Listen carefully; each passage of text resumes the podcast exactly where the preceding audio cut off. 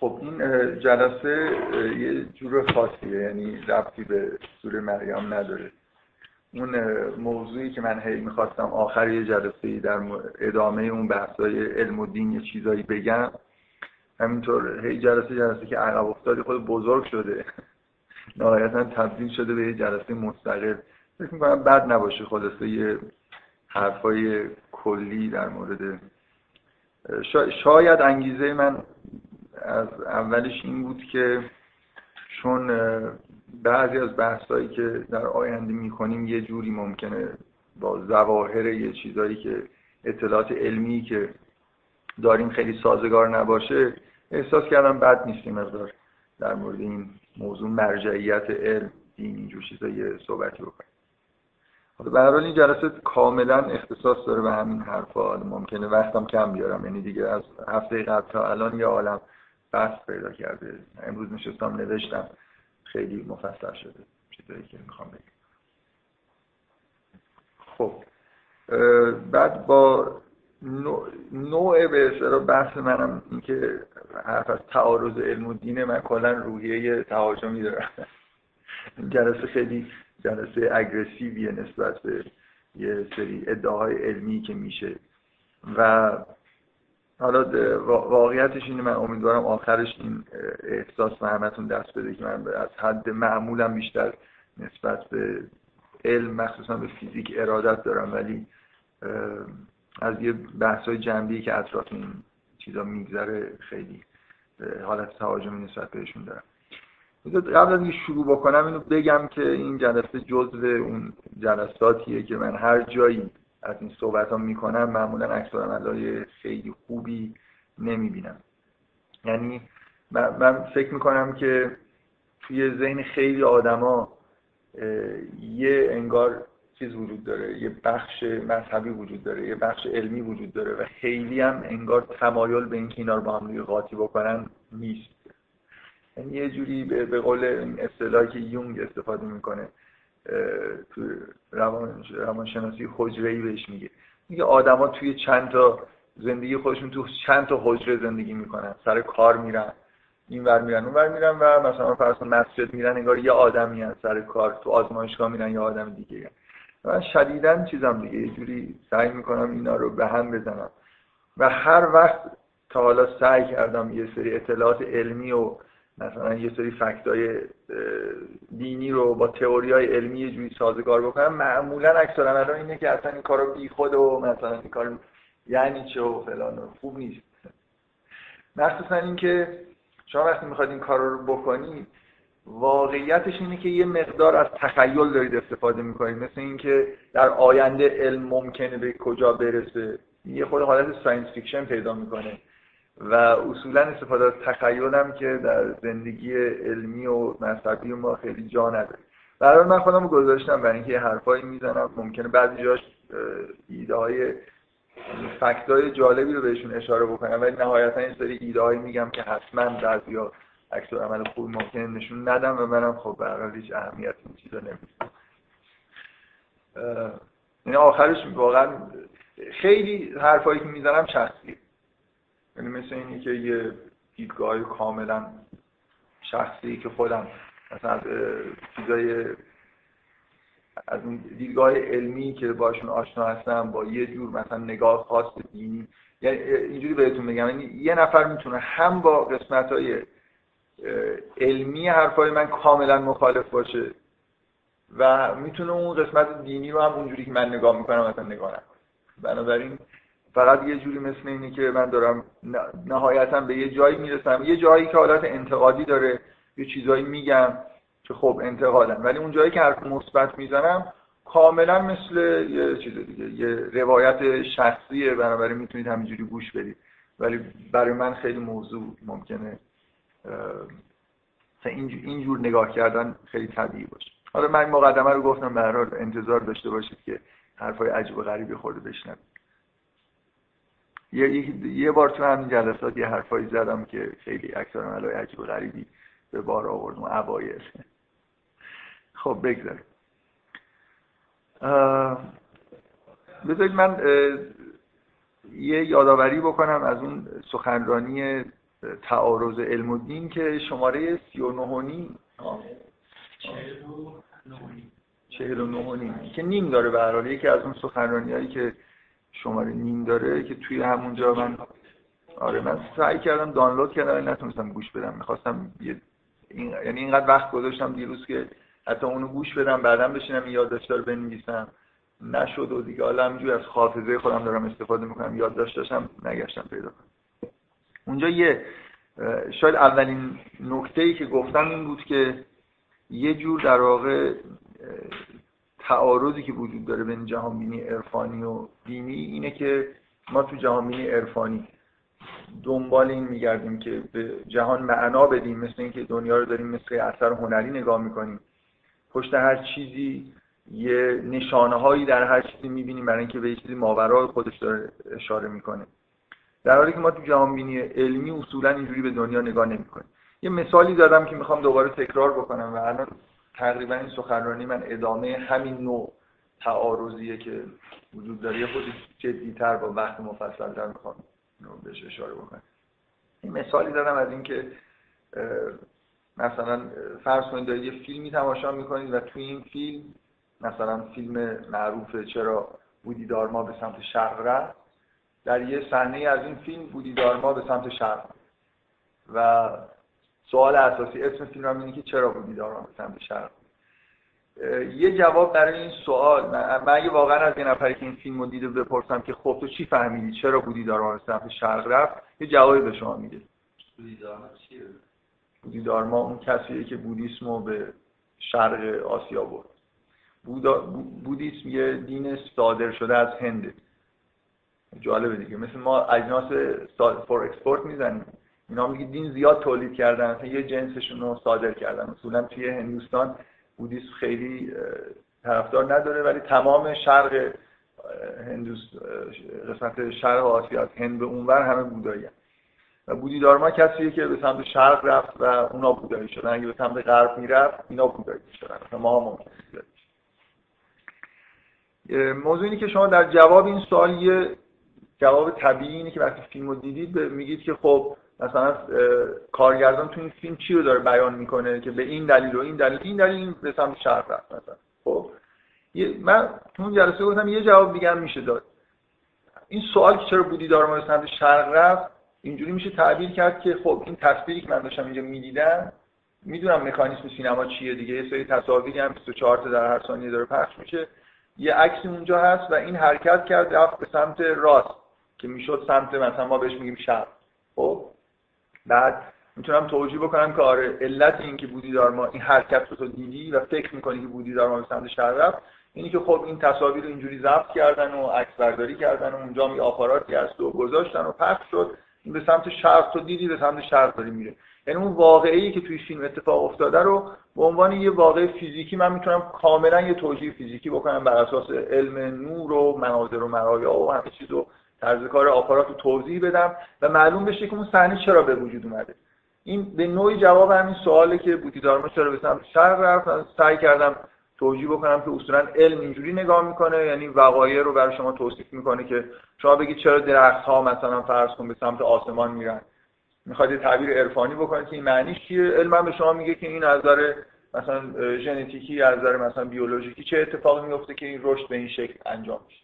و این دوتا رو در کنار هم می‌تونید قبول بکنید که تعارضی هم با هم دیگه نداره.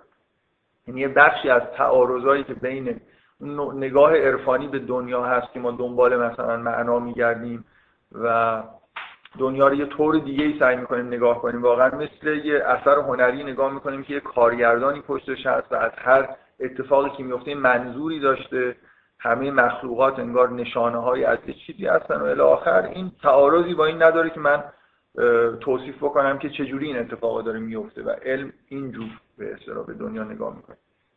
خب من می‌خوام یه خورده چیزش کنم دیگه به اصطلاح این ماجرا رو از این حالت خیلی ساده در بیارم. می‌خوام می‌خوام سعی کنم نشون بدم که یه مقدار تعارض اینجا جدی تر نه اینکه اون توضیح توضیح درستی نیست ولی می‌خوام بگم ادعای معمولا ادعای عرفانی و ادعای علمی یه خود عمیقتر از اینی هستن که فقط بگیم که یه جور نگاه کردن خاص مثلا به دنیا هستن و در طول همدیگه قرار می‌گیرن با هم تعارض نداره.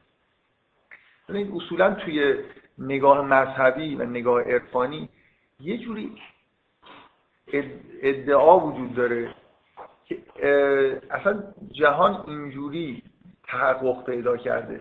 اول انگار معانی هستن و بعد اینا به صورتهایی در جهان ظاهر شدن.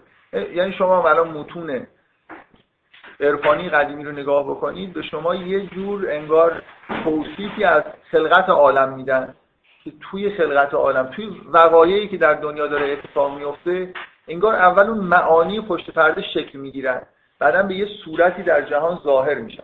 یعنی حتی می‌خوام بگم اون معانی یه جوری انگار حالت فاعلی هم شاید بشه گفت دارن. اونا هستن که باعث میشن دنیا به این شکل در میاد و در حالی که توی نگاه علمی همه چیز از پایین به بالاست. یعنی نگاه اگه اون حالا توصیفی که من از جهان می‌کنم نگاه عرفانی مثلا فرض کنید به صورت هرم نگاه بکنیم دنیا رو یه جوری نگاه توی به چیز تو نگاه عرفانی یه جوری احساس اینه که عالم از بالا به پایین خلق شده. در حالی که نگاه علمی یه جوری به نظر میاد که از پایین به بالا همه چیز اتفاق میفته یعنی اون قوانین و قواعد مثلا فیزیکی هستن که یه اتفاقایی رو باعث میشه بیفتن و بعدا ما به نوعی مثلا یه معناهایی ممکنه پیدا بکنیم. بذارید یه خورده همون به اصطلاح چیز دیدگاه دینی و علمی رو برای اینکه یه مقدار بیشتر باز بکنم. چند بار تا حالا همینطوری یه توضیح های مختصری دادم. الان نمی‌خوام خیلی توضیح بدم. یه جور تو نگاه عرفانی اینجوری که اول خداوند هست. من دارم این یه جور نگاه عرفانی خاص اسلامی شو میگم. حالا همه دیدگاه عرفانی در سراسر دنیا به نوعی چیزهای شبیه به این میگن. اول مثلا فرض کن خداوند هست به اصطلاح اون چیزی که بهش هویت غیبیه میگن یا مقام احدیت. بعد اسما ظهور می‌کنن. بعد از اسما به نوعی مثلا فرض کنید یه عالم مجردات و عالم عقول به وجود میاد. واقعا ما توی سبک به اصطلاح دیدگاه عرفانی خودمون حتی تو فلسفه اسلامی همچین دیدگاهی داریم. از بالا اون اسما هستن بعد عالم مثلا عقول عالم مجردات به وجود میاد. بعد وارد مثلا عالم مثال و نفس میشیم. بعد عالم اجسام به وجود میاد. مثلا این خلقت از بالا به پایین. و یه جوری اون چیزهایی که در بالا هستن نسبت به اون چیزهایی که در پایین هستن مثلا اولویت وجودی دارن. وقایعی که در عالم پایین این که این شعر مصرع معروف ناصر خسرو که میگه صورتی در زیر دارد اون در بالاستی اصلا عالم بالاست. معانی وقایع خداوند مثلا اون عالم امر خداوند چه چیزی رو در واقع اسماء خدا داره تجلی می‌کنه؟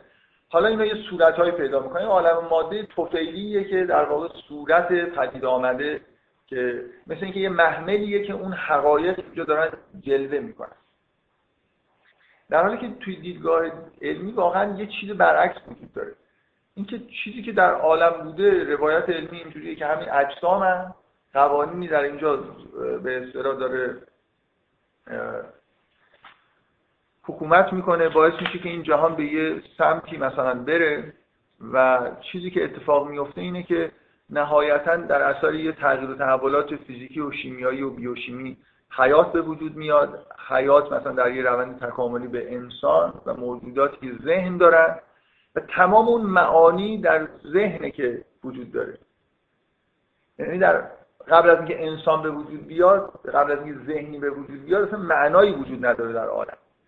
عالم یه مجموعه ای مثلا از چیزهای فیزیکیه برای خودش تغییر و تحولات اتوماتیکی رو داره انجام میده و اینجوری نیست که تقدمی برای معانی وجود داشته باشه. انسان به وجود میاد انسان بعدا به دنیای خودش داره معنا یعنی جهان در ذهن انعکاس پیدا می‌کنه و ما معتقد میشیم به اینکه جهان مثلا با معناست واقعیت اینه که چیزی که هست یه عالم بیجانه مثلا فیزیکیه. بدون حیات بدون ذهن اصلا معنا معنی نداره که از این صحبت بکنیم که معنایی در عالم هست. یه جوری در, در واقع دیدگاه علمی مثل اینه که من کف اون هرم رو که فیزیکیه واقعیت می‌دونم و بقیه هرم رو یه چیز ذهنی می‌دونم. انعکاس یعنی این جمله عبارت معروف که خدا انسان رو خلق نکرده انسان خدا رو خلق کرده. یعنی اون هرم و اون نوک هرم و اینا همه یه چیزایی در ذهن انسان نه در عالم واقع. در عالم واقع هرچی هست یه پدیدهای فیزیکی. حالا توی مثلا نگاه دینی شما تعارف رو بذاریم کنار. همون مثل قبل از اینکه این اتفاقای علمی بیفته دنیا رو واقعا چجوری نگاه می‌کردن؟ آدم یه جوری موجود خاصی در این عالم. بذار من اصلا باز دارم روایت عرفان خودمون رو میگم. بقیه جاها چیزای مشابه میشه پیدا کرد.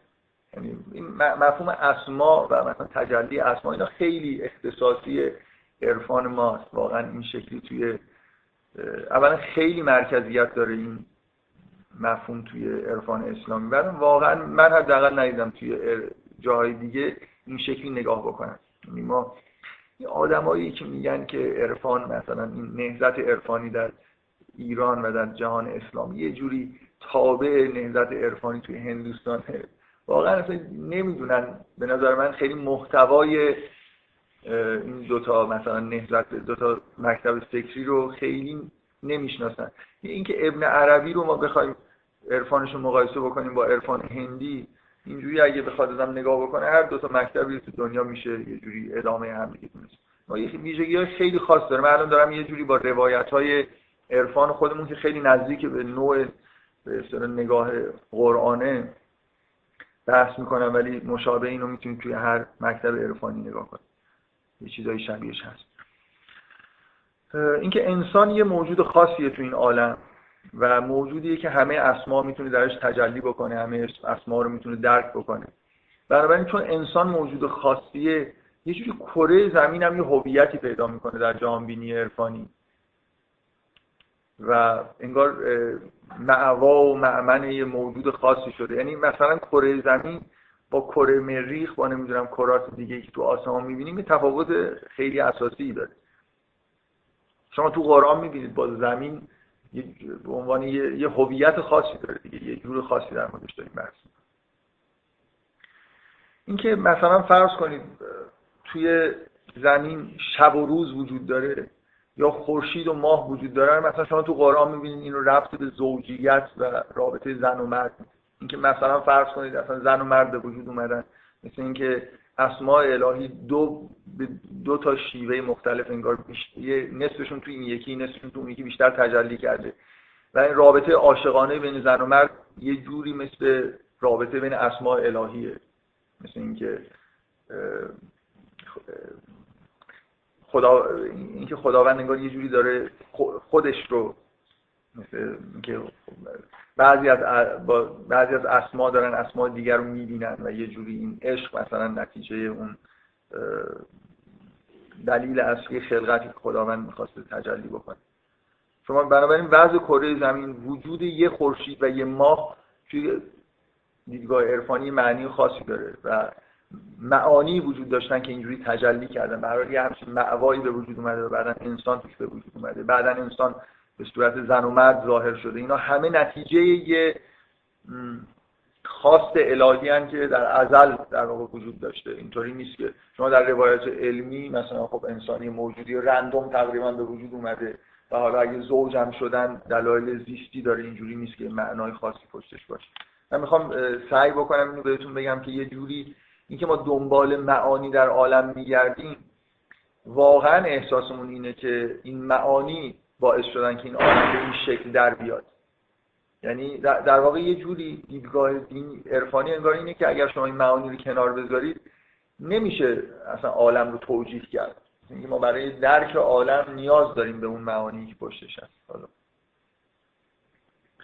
چون در مورد مثلا تولد انسان از روایت عرفانی که نگاه بکنید چیز رندومی وجود نداره. شما این سوره مریم رو نگاه کنید یا انگار که وقتی یحیی داره متولد میشه انگار موجودی هست داره وارد این عالم میشه. نه اینکه همینطوری مثلا یه چیز خاصی داره به وجود میاد. مرگ تصادفی نیست.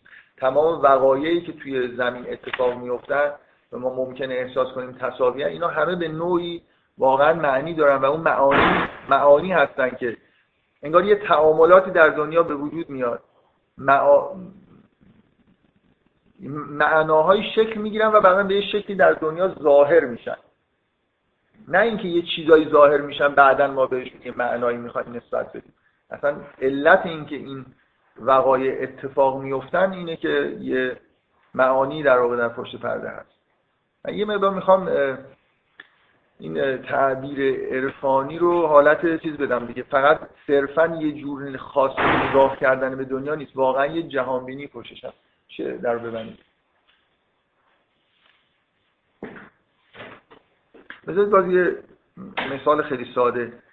به بیماری ها چجوری نگاه می‌کردن؟ اینکه شما اگه بیمار میشید مثلا نتیجه اینه که گناه کردید یا مثلا یه جور آزمون الهی. یا مثلا بلایای طبیعی اینجوری هست اینجوری نیست که همینطوری رندومی اتفاقی بیفته. ما دنیا که نگاه می‌کنیم مثلا یه قومی به دلیل رفتاری که کردن مستوجب عذاب شدن بعدا یه بلای طبیعی به وجود اومده. اینکه من همینطوری بگم که خب یه بلای طبیعی مثلا فرض کن در اثر یه تجربه تحولات ساده به وجود اومده این شکلی شما مثلا در من ببینید مثلا جدی بودنش فکر می‌کنم اینجا روشن میشه. شما واقعا اعتقاد دارید که با دعا کردن میشه تغییری در دنیا ایجاد کرد. این دیگه فقط صرفا این نیست که من دارم یه چیزی رو تعبیر می‌کنم. مثلا فرض مثل فیلم نیست.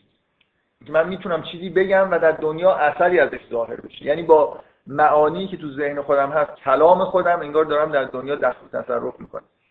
یا شما مثلا در مورد رویاها در شب چیزهایی می‌بینید که ممکنه از آینده بهتون خبر بدن. حالا من دارم به سلام حالتون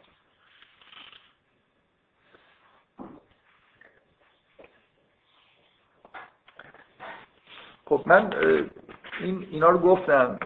چون مجموعی حرفا رو نگاه کنید. نه واژگان حرفایی که داریم می‌زنیم واژگان علمیه. نه حرفی از انرژی می‌زنیم نه جرم و ماده و هیچی. همینطوری داریم یه سری حرفایی می‌زنیم مثل حرفای رو یعنی عرفانی و دینی یه جوری انگار مبناش همین کلام روزمره ماست بیشتر تا اینکه مثلا فرض کنید یه نظام فرمالی باشه. خب از محتواش گرفته تا فرم بیان شدنش واقعا با جهانبینی با نگاه علمی تفاوتایی داره. حالا من چیزی که می‌خوام در ادامه بگم یعنی اینکه تعارض خیلی خیلی روشن بشه می‌خوام یه جوری در واقع نگاه علمی رو با اون چیزی که من اسمشو می‌ذارم روایت مثلا لاپلاسی در یه دورانی بعد از اینکه نیوتن قوانین نیوتن بیان شدن ظرف مثلا حدود یه قرن حساب دیفرانسیل انتگرال پیش رفت کردیم ببریم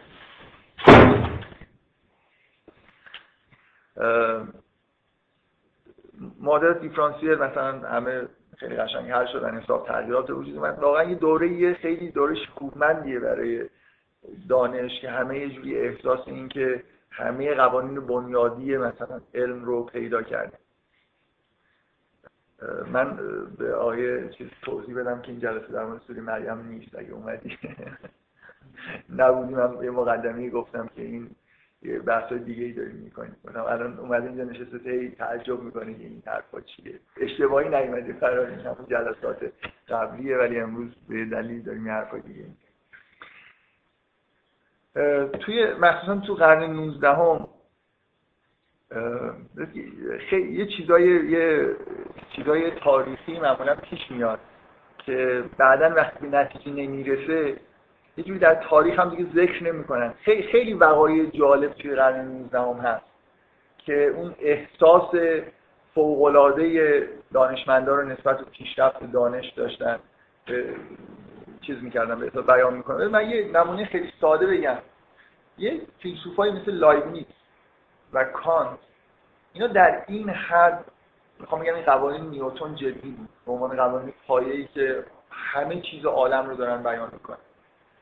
که هر دوتا این فیلسوفا که واقعا بزرگترین فیلسوفای قرن 18 هم هستن دوران قدرت نیوتن اینا همش هر دوتاشون سعی کردن که یه جوری با استدلال منطقی نشون بدن که قوانین نیوتن ضروری هست یعنی از قواعد منطق نتیجه میشن. یعنی اینکه اصلا اینجوری نیست که ما مثلا فرض قوانین رو پیدا کردیم که این قوانین یه جوری حالا شانسی پیدا شدن و چیز می‌کرد. مثلا دنیا رو دارن اداره می‌کنن. اگه خوب فکر می‌کردیم می‌تونستیم از منطق به این نتیجه برسیم مثلا F مساوی با ام آر این واژگان رو تولید بکنیم و نشون بدیم این قواعد در این بذار من روایت لاپلاسی رو در مقابل اون روایت عرفانی که بیان کردم بگم.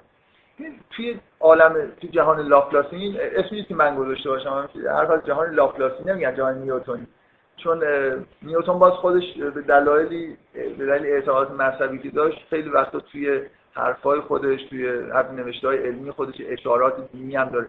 لاپلاس یه آدمی که خیلی ماتریالیستی نگاه می‌کرد و واقعا یه جوری اصرار داشت که داره یه جور جهانبینی جدیدی انگار ارائه می‌کنه. یه دیالوگ معروف با ناپلئون داره که ناپلئون ازش پرسید. بعد از اینکه چقدر می‌دونید که نیوتن نتونسته بود معادلات منظومه شمسی رو کامل در بیاره. پایداری منظومه شمسی رو نتونسته بود نشون بده و فکر یه بار به این موضوع اشاره کردم حالا نمی‌دونم توی کجا.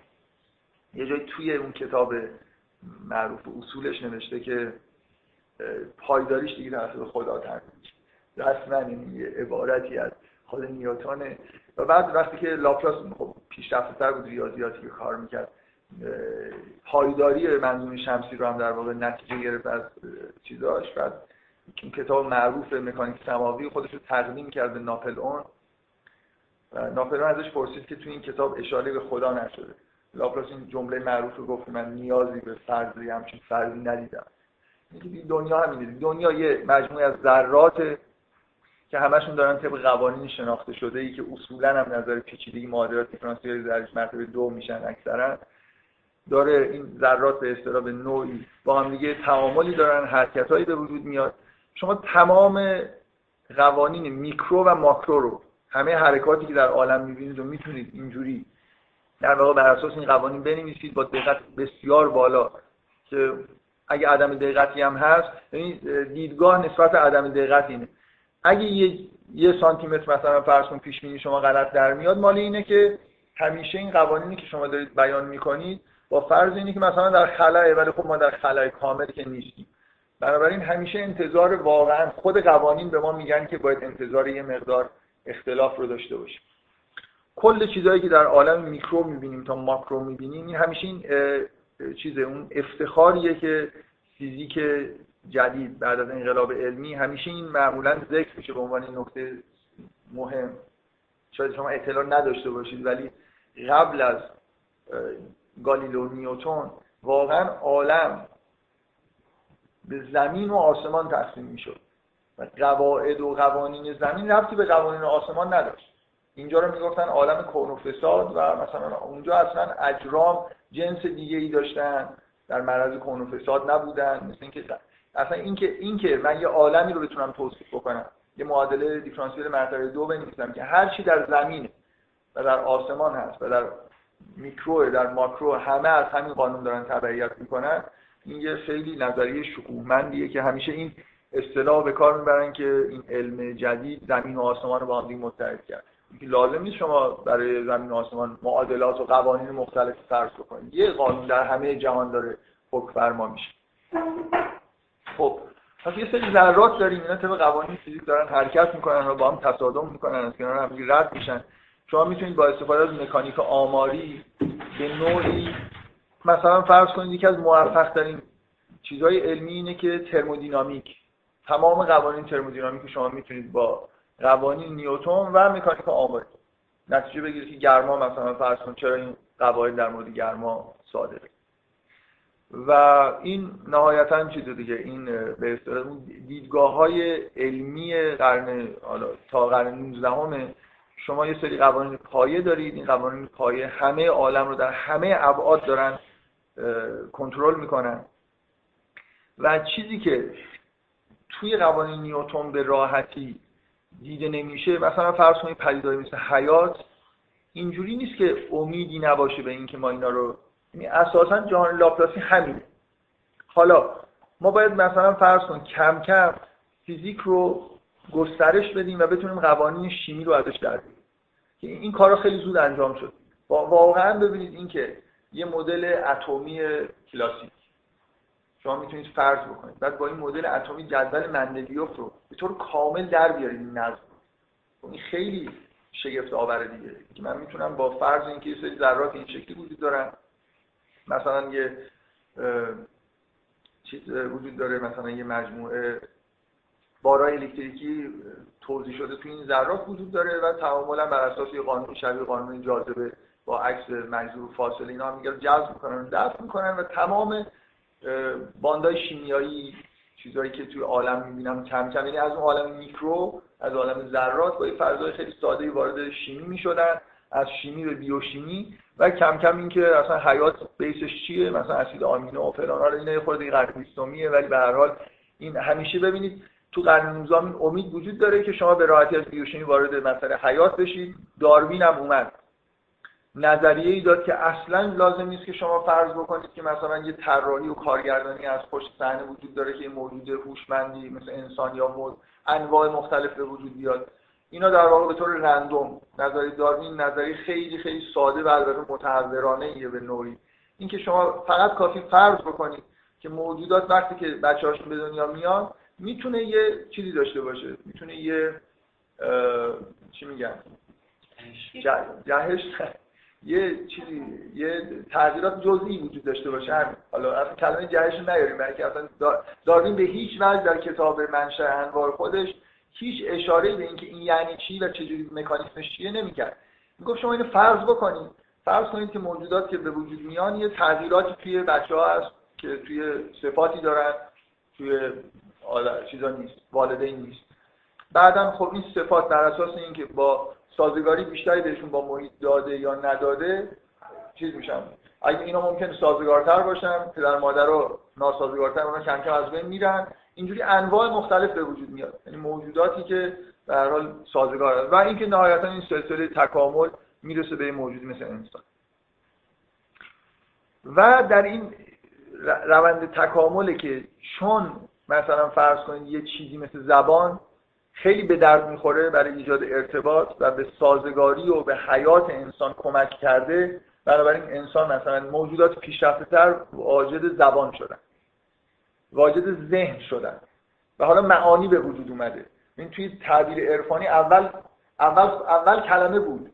در تورات اینجوری شروع میشه در ابتدا کلمه بود معناها وجود داشتن. بعدا این عالم به وجود اومد. در چیز؟ در نظریه در روایت لاپلاسی همون ذرات وجود دارن مثل قوانین بیوشیمیایی وجود داره. حیات به وجود میاد هم طی روند مکانیکی به طور اتوماتیک موجوداتی به وجود میان که اینا ذهن دارن و معانی رو برای خودشون فرض می‌کنن و ادراک می‌کنن و زبان دارن و همین برات شما توی انقلاب علمی احتمالا شنیدید دیگه. یکی از اولین چیزها اینه که زمین مرکزیت خودش رو از دست داد. و به تبعش با نظریه داروین انسان هم مرکزیت و اینکه موجود خاصی تاخته جدا باورش از دست داد. بنابراین خیلی دیدگاه لاپلاسی تخت دیگه. یه سری ذرات هن حالا دیگه یه چیزایی وجود داره. اینکه اینا رو به شکل هرم مثلا می‌خوان در نظر بگیریم و اینا نیست واقعا. یعنی روایت لاپلاسی اینجوریه که ما فقط با انگار با عالم اجسام سر و کار داریم. ما بعدش دیگه سری قواعد این ذرات این ور می‌برن یه چیزایی به وجود میاد. مثلا یه complexity هایی به وجود میاد در یه جاهایی و اینا به دلیل سازگاری مثلا همینطور این complexity های ممکنه هی پیچیده‌تر و پیچیده‌تر بشن موجودات زنده به وجود میاد انسان به وجود میاد این انسان ذهن داره و برای خودش داستان درست می‌کنه. در مورد یعنی این روایت لاپلاسوری که روایت واقعی رو تبدیل می‌کنه مثلا به روایت عرفانی. میگه اصلا از اول ذهن وجود داشته یا معنا وجود داشته و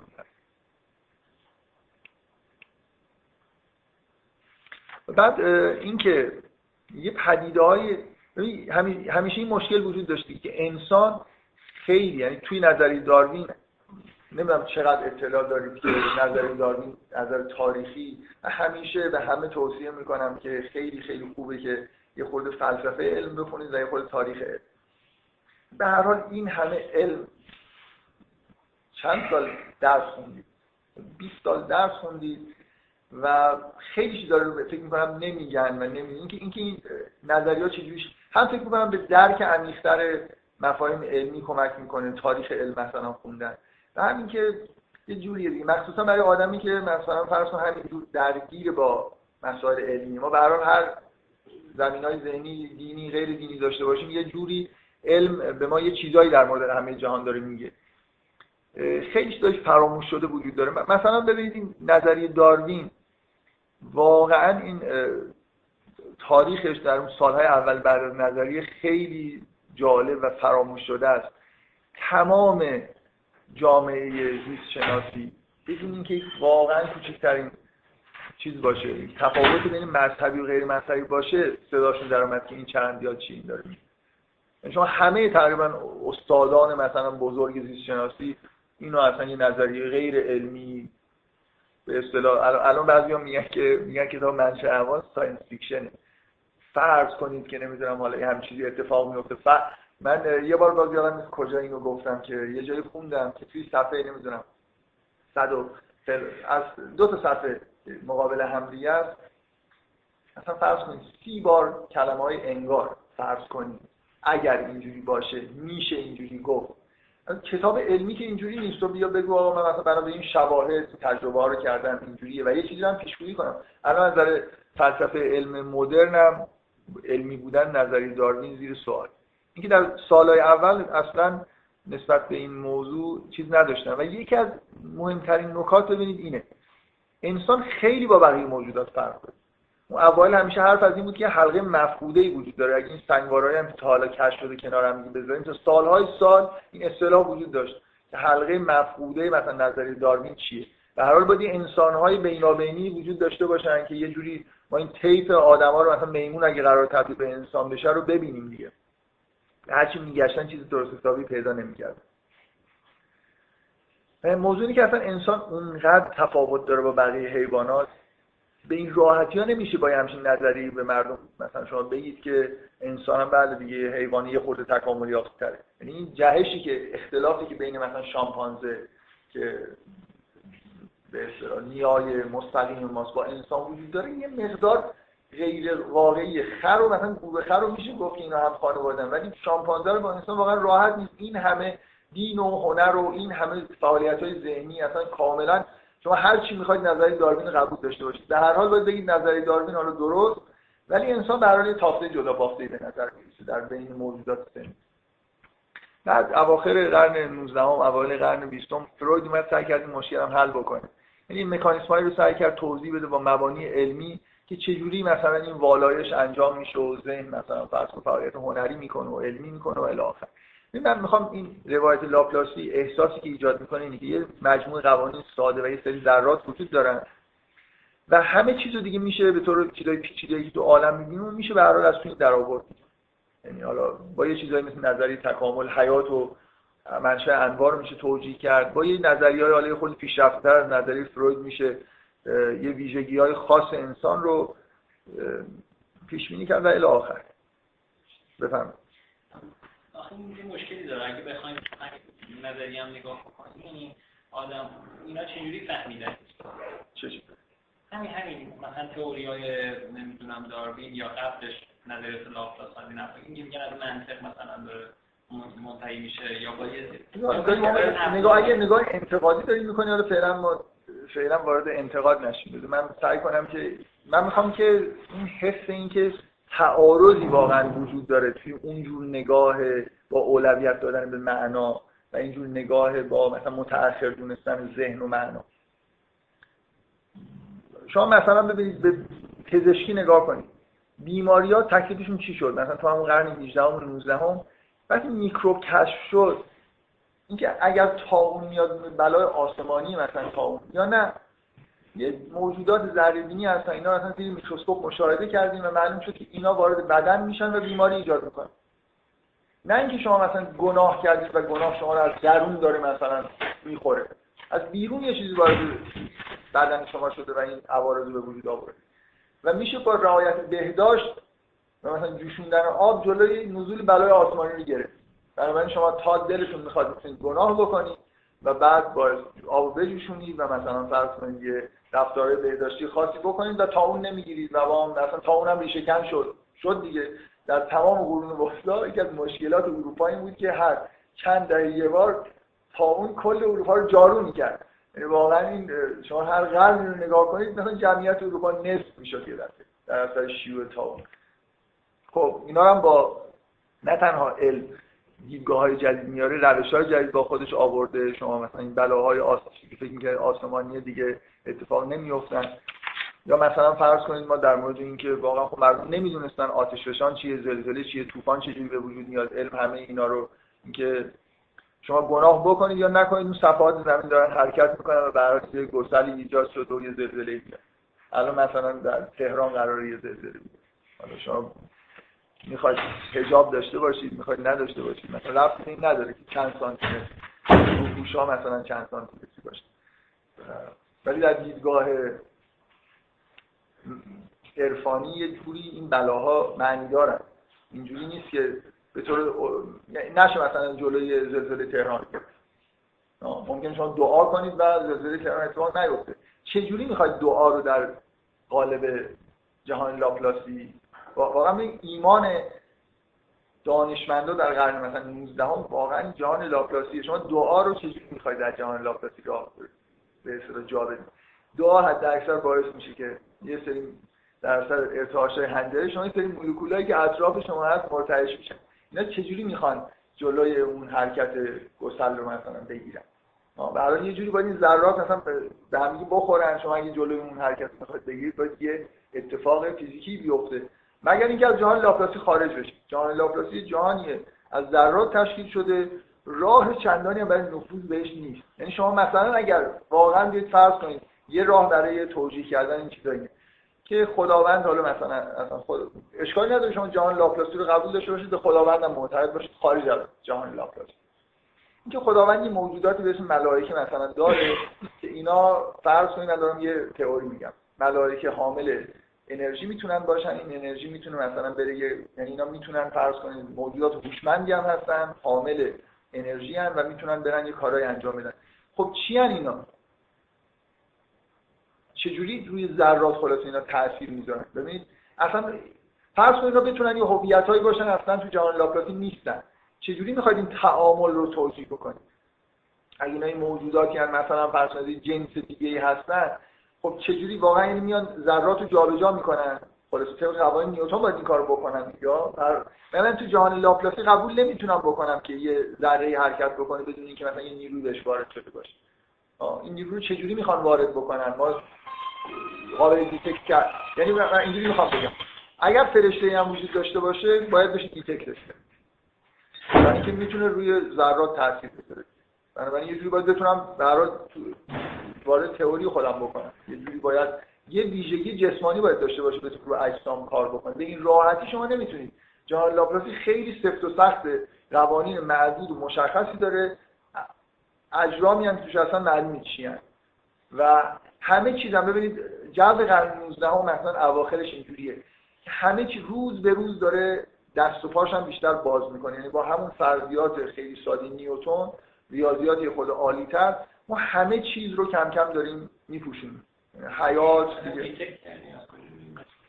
خب حالا. چیزی می‌سازیم مثلا می‌بریم اونجا می‌ذاریم انرژی تک میشه میگیم این فرشته حواسش هم کشف خب به هر حال الان که این کار یعنی توی جهان لاپلاسی مشکل فلسفی و فیزیکی وجود داره. تو داری دیتکتش می‌کنی.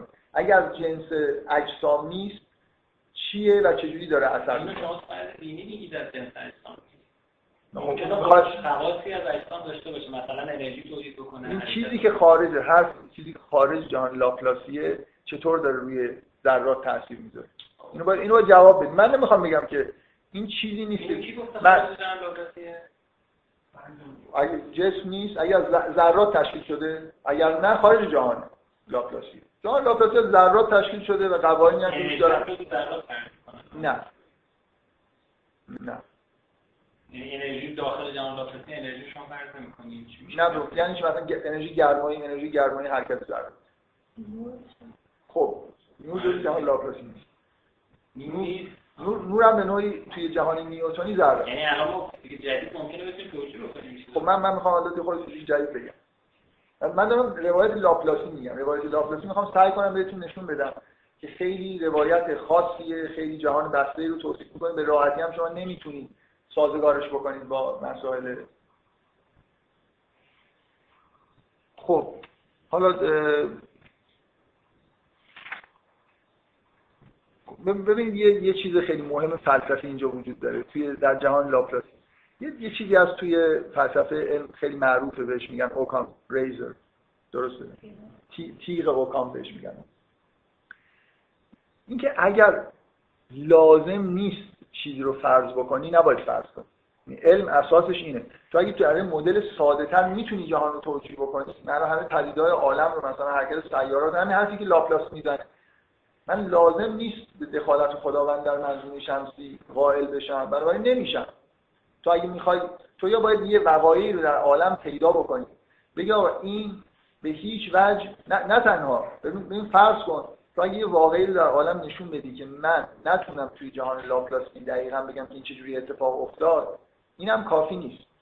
باید واقعی رو نشون بدی و بتونی بگی که اینو نه اینکه الان تو نمی‌تونی توجیه بکنی. نمیشه توجیه کرد. یعنی مثلا فرض کن اینکه سیاره عطارد مدارش یه انحرافی داره که با قوانین نیوتنی جور در نمیاد. اینکه من نمیگم که از جهان لاپلاسی خارج شده. ممکنه دلیلش وجود مثلا فرض کن یه کره یه سیارکی باشه که همین من کشفش نکردم. خب می‌دونی همچین اتفاقی افتاد. سیاره نپتون اینجوری کشف شد. نپتون رو با تأثیری که روی مدار سیاره قبل از خودش گذاشته بود حد زدن که باید یه همچین سیاره وجود داشته باشه. این چقدر این واقعه جالبیه. یعنی چقدر آدم اطمینان میده. من من یه سیاره رو نگاه می‌کنم می‌بینم از معادلات خوب پیروی نمی‌کنه. یه جاهایش انحرافایی نشون میده. فکر می‌کنم که بس باید یه سیاره بعد از این وجود داشته باشه که اگر اون جاذبهش روی این انحرافا رو به وجود بیاره. میرم یعنی این واقعا کسی که این کار کرد محاسبات انجام داد. یکی از اولین چیزاست محاسبات عددی که الان را این محاسبات عددی مدرن مثلا خیلی پدر محاسبات عددی. محاسبات بسیار دقیق انجام داد و به ستاره شناسا گفت که در فلان شب در فلان ساعت اینجای آسمان رو نگاه بکنید. سیاره جدیدی رو می‌بینید و دیدن. این دیگه چقدر برای اینکه عطارد نمی‌دونم یه جایش توی انحراف وجود داشت که هنوز معلوم نیست که و نمی‌شد. نتونسته بودن با تأثیری سیاره دیگه توجیهش بکنن.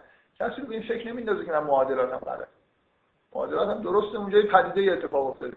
تو اگه می‌خوای جهان لاپلاسی یه در بیای باید چیزی رو پیدا بکنی و بعد توضیح بدی که نمی‌توان در جهان لاپلاسی توجیه کرد. دقت می‌کنی؟ این خیلی مهمه. اینجوریه که تو مجبور میشی فرض چیزی دیگه ای رو وارد کار بکنی. و الا همین چیز به نظر میاد. جهان لاپلاسی. ببین واقعا یه چیزایی رو فراموش نکنید. این معادلات نیوتون معادلات اسرارآمیز نیوتون توجیه تمام مدار سیارات وقایع زمین.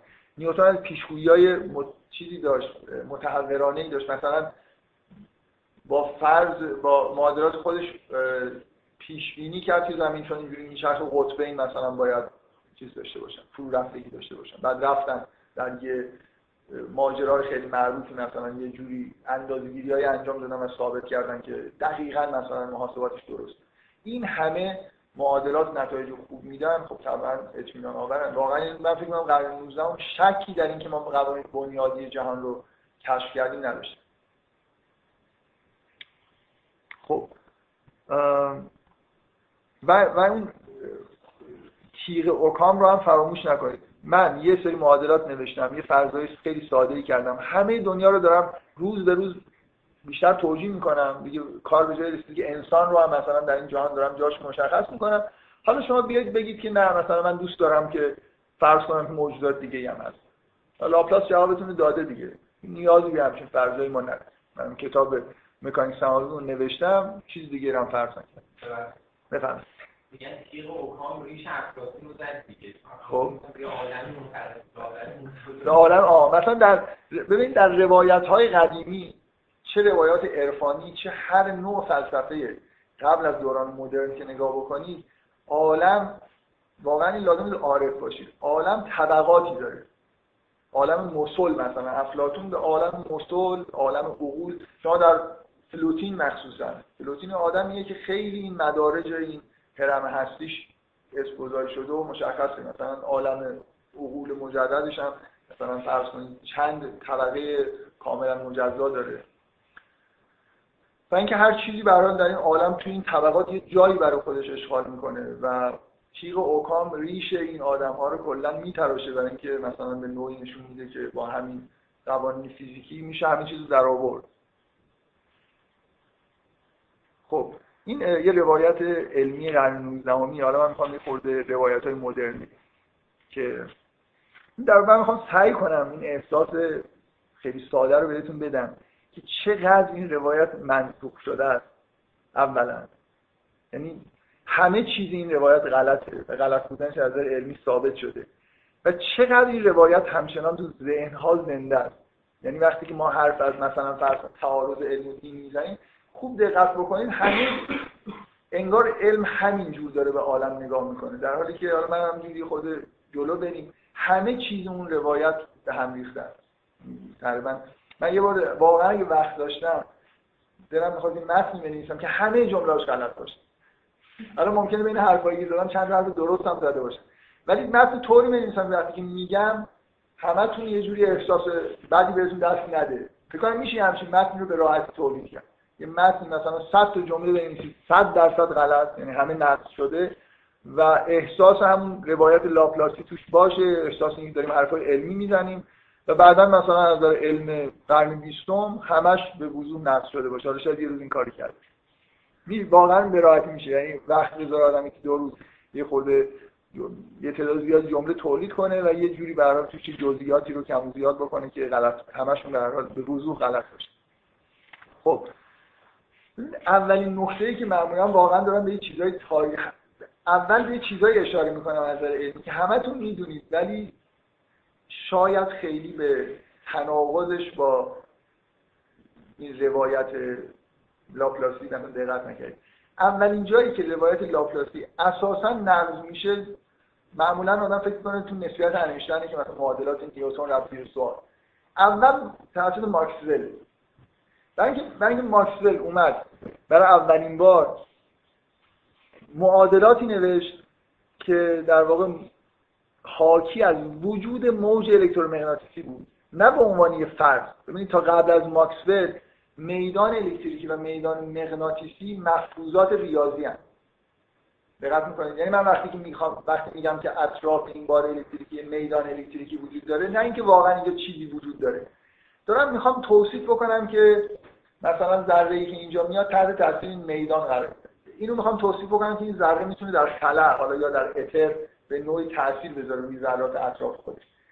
قبل از ماکسول اینجوری نبود که فرض بکنن که این واقعا شیعیت داره. یعنی یه چیزی تحت عنوان میدان الکتریکی یا ترکیبی از میدان الکتریکی و مغناطیسی وجود داشته باشه.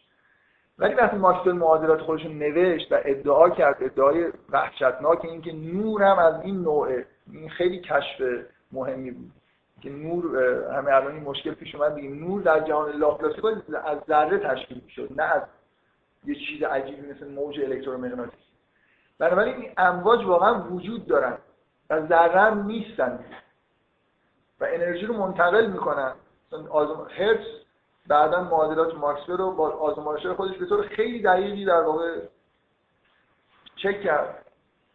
که منجر به این شد که تونستیم رادیو درست کنیم تلویزیون درست کنیم. یعنی الان اینکه موج الکترومغناطیسی فرض نیست که این برجی که مثلا درست می‌کنن و بالاش آنتن می‌ذارن یه چیزی رو میفرسته من تو خونم می‌گیرم تبدیل تصویر میشه.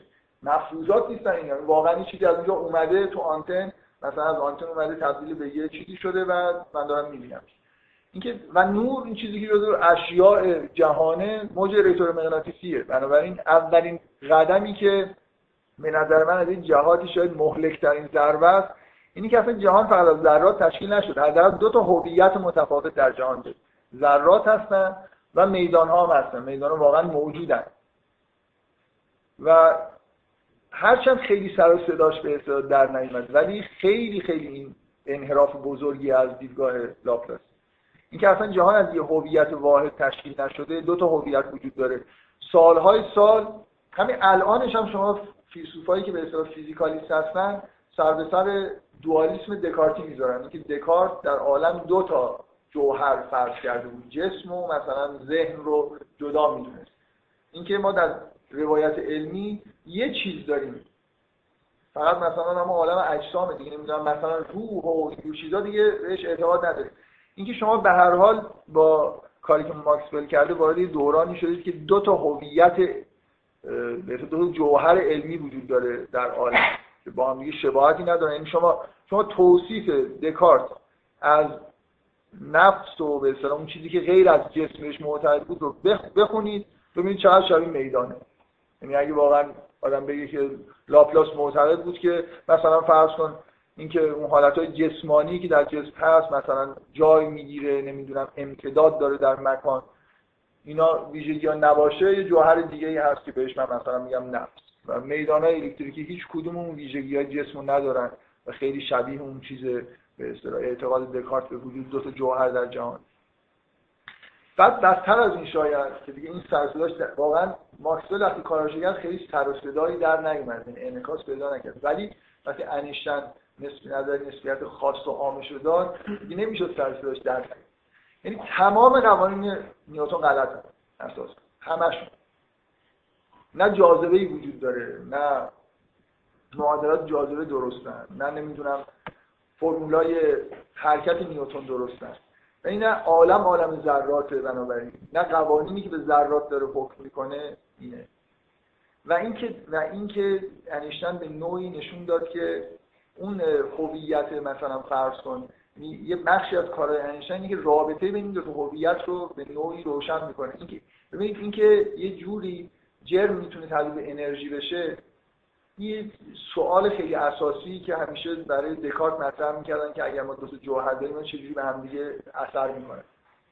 که انیشتین یکی از ایده در واقع اینه که چجوری ما در یه عالم مثلا ماده عالم ماده انگار داریم یه عالم انرژی حالا اسمش بذاریم.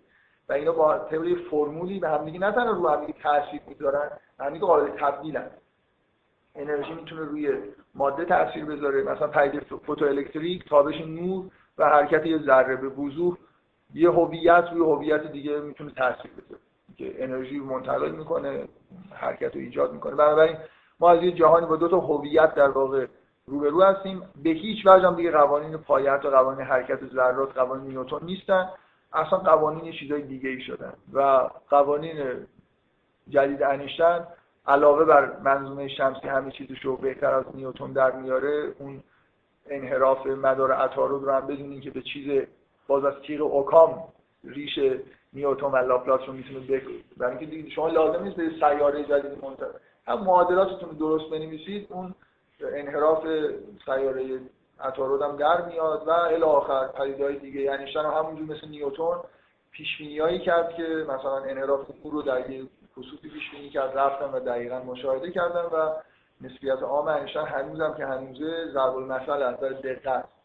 تا چند رقم اعشار همه پیش بینی که می‌کنه به نظر میاد درست. بفهم این سیاره لازم بود تا بعد اینکه کشف کردن بازم که انحرافی بود که دیگه نمی‌تونستن توضیح بدن. خب. یه فرض کردن که یه سیاره دیگه ای داره بعد واقعا وجود نداشت. یا حالا اون چیزی که فرض می‌کردن بعد ولی با نظریه نسبیت دیگه لازم نبود سیاره دومی هم وجود داشته باشه. آرمن اینکه تونسته بودن با یه فرض یه سیاره دیگه ای توجیح بکنن ولی من با مشاهده نکنم مشکلش بود که سیاره نامرئی نامرئی بود مثلا. حالا به هر حال موضوعی که این انیشتن چند تا آزمایش معروفی مثل آزمایش مایکلسون مورلی که خیلی اون زمان مسئله ساز شده بود اینا رو همه رو با نظری خودش توجیه کرد. اتر رو هم با تیغ اوکام دور انداخت. تا اون موقع جسم عجیبی به اسم اتر در دنیا وجود داشت. بعد باز اتفاق واقعا یه جورایی وحشتناکتری که افتاد به اصطلاح انقلاب کوانتومی اصلا دنیای تا زمان انیشتین که دنیا شبیه دنیای لاپلاسی نبود. ولی مکانیک کوانتوم دیگه اصلا کارو خیلی به بیخ پیدا کرد دیگه. یعنی اصلا همه مفروضات اولیه‌ای که بشه مثلا یه روایت علمی از عالم درست کرد رو هم زیر سوال بود. من چند تا چیز خیلی ساده بگم. یکی اینکه شما وقتی مکانیک کوانتوم می‌خونید متوجه این میشید که دیگه دانش اون یک پارچگی و زیبایی که در زمان لاپلاس داشت نداره. اون که زمین و آسمان رو با هم یکی کرده بود. الان شما از یه فیزیکدان بپرسید که یه چیزی رو می‌خوام در مورد حرکت یه شیعی یه معادلات بنویسم. از شما می‌پرسید ابعادش چقدره؟ سرعتش حدودا چقدره؟ برای اینکه معادلات فرق می‌کنن. یعنی شما مثلا میکرو ماکرو ساب اتمیک مثلا در چه اسکیلیه اگه خیلی ریزه باید این معادلات بنویسی اگه مثلا زیاد چیز این معادلات و این معادلات با هم قابل تبدیل نیستن. اینجوری نیست که شما مثلا از معادله شرودینگر بتونید معادلات نیوتن رو در بیارید اینجوری نیست که ما یه قوانین پایه‌ای الان داشته باشیم به کل دنیا حکم فرما باشه. در هر بخشی از عالم به اینکه ذرات چه ابعادی دارن اصلا چی هستن؟ این شما بگید که این ذره چیه؟ بعدم بهت بگم که این مثلا چجوری کار می‌کنه. بنابراین بیشتر فیزیک کم کم تبدیل مثل کتاب آشپزیه دیگه. یه جوری حالا اگه می‌خوای این کارو بکنی اونو با این مثلا معادله خود با این قاطی کن بریز و مثلا توی دیگ به هم بزن نتیجهش من بهت میگم. تو خوبم کار می‌کنه. یعنی به هر حال قطعه قطعه ما می‌تونیم پیش های خوبی بکنیم که دنیا توش چه اتفاقایی میفته بعد واقعا بدتر از این اون اتفاقی که برای نقد جهان لاپلاسی میبایست بیفته به طور خیلی صریحی افتاد. یعنی پدیده هایی وجود دارن در مکانیک کوانتومی که مطلقا شما نمی‌تونید اینا رو به طور یعنی در معادلاتش رو بنویسید و پیش بینی بکنید. یعنی به نوعی حالا ما اینجوری تعبیر می‌کنیم که قوانین پایی اصلا احتمالی هست. که جهان لاپلاسی جهانی بود که به طور جبری کار می‌کرد اتوماتیک کار می‌کرد اصلا اینجوری دنیا اینجوری نیست. یعنی من دقیقا اون واقعی که باید جهان لاپلاسی رو نظم می‌کرد کشف یعنی من الان یه پدیده ای دارم که نه تنها اینو الان من نمی‌تونم پیشگویی بکنم که این الکترون این ور میره یا اون ور میره یا این فوتون این ور میاد یا اون ور میره. مشکلی نیست که من بتونم مثلا با فرض ذرات دیگه محیط آزمایش بگم این چیزایی کم می‌دونم اینجوری شده. این ذاتیه. یعنی مکانیک کوانتوم ادعا می‌کنه که اونجا شما هر چقدر دانش داشته باشید نمی‌تونید بفهمید. این ذاتش اینجوریه که نیست این ور یا ور. بنابراین یا یه پدیده های خارج از جهان وجود دارن خارج از جهان علمی که ما فعلا می‌شناسیم که اینو تعیین می‌کنن. یا اونطوری که روایت به اصطلاح چیز داره متداول تره این که اصلا جهان توش علیت و جبر و وجود نداره. بنابراین ما توی جهان ذاتن رندوم داریم زندگی می‌کنیم که حالا این خیلی ادعای عجیب و غریبی ولی تا زیادی جا افتاده. پس اصلا اون حالتی که من قوانین عالم رو کشف کردم یه جوری می‌دونم که چی تو دنیا چه اتفاقی داره میفتم یه چیز بدتر بود این این چیزیه که ممکنه بعضیاتون بذارید من یه سری جزئیات رو نگم. یه چیز اینکه الان مثلا تو همین دهه های اخیر که این به اصطلاح آشوب نظریه آشوب به وجود اومده و یه چیزی هست حتی مال باترفلای افکت احتمالا شنیده باشید. الان خیلی به این معتقدن که پدیدهای کوانتومی که همون حالت عدم قطعیت رو رندوم دارن می‌تونن توسط این سیستم های آشوبناک ماکرو بشن. شاید اون موقع که هایزنبرگ داشت مثلا عدم قطعیت می‌گفت به نظر میومد یه چیزی کاری به کار ما نداره. این در اون ابعاد خیلی میکرو یه جاهایی اتفاقایی میفته که من نمی‌تونم پیشگویی بکنم. ولی اینکه این بتونه به نوعی مثلا تبدیل به ماکرو بشه واقعا خیلی چیزی خیلی نمیگذره که همچین ایده به وجود یه چیزی که خیلی باش آشنا نیستن من شخصا علاقه خیلی ویژه دارم اینه که در همون سال اولی که مکانیک کوانتوم به وجود اومد یه جور تأثیری کشف شد که با اون دوتا هویت اولیه هم دیگه یه جورایی سازگار نیست. چیزی که بهش entanglement میگن اینکه برای نظری نسبیت انیشتن نباید تأثیری با سرعت بیشتر از نور منتشر بشه. ولی مکانیک کوانتوم پیش بینی کرد و خود انیشتن هم خیلی خیلی محرک این بود این پیش بینی انجام بشه. در واقع انیشتن به عنوان مخالفت با معادلات پایه مکانیک کوانتوم مفروضات مکانیک کوانتوم و انیشتن کلا معتقد مکانیک کوانتوم ایراد داره. اومد یه آزمایش معروفی رو تاثیر چیز کرد طراحی کرد میگن آزمایش EPR که ایش ای انیشتنه و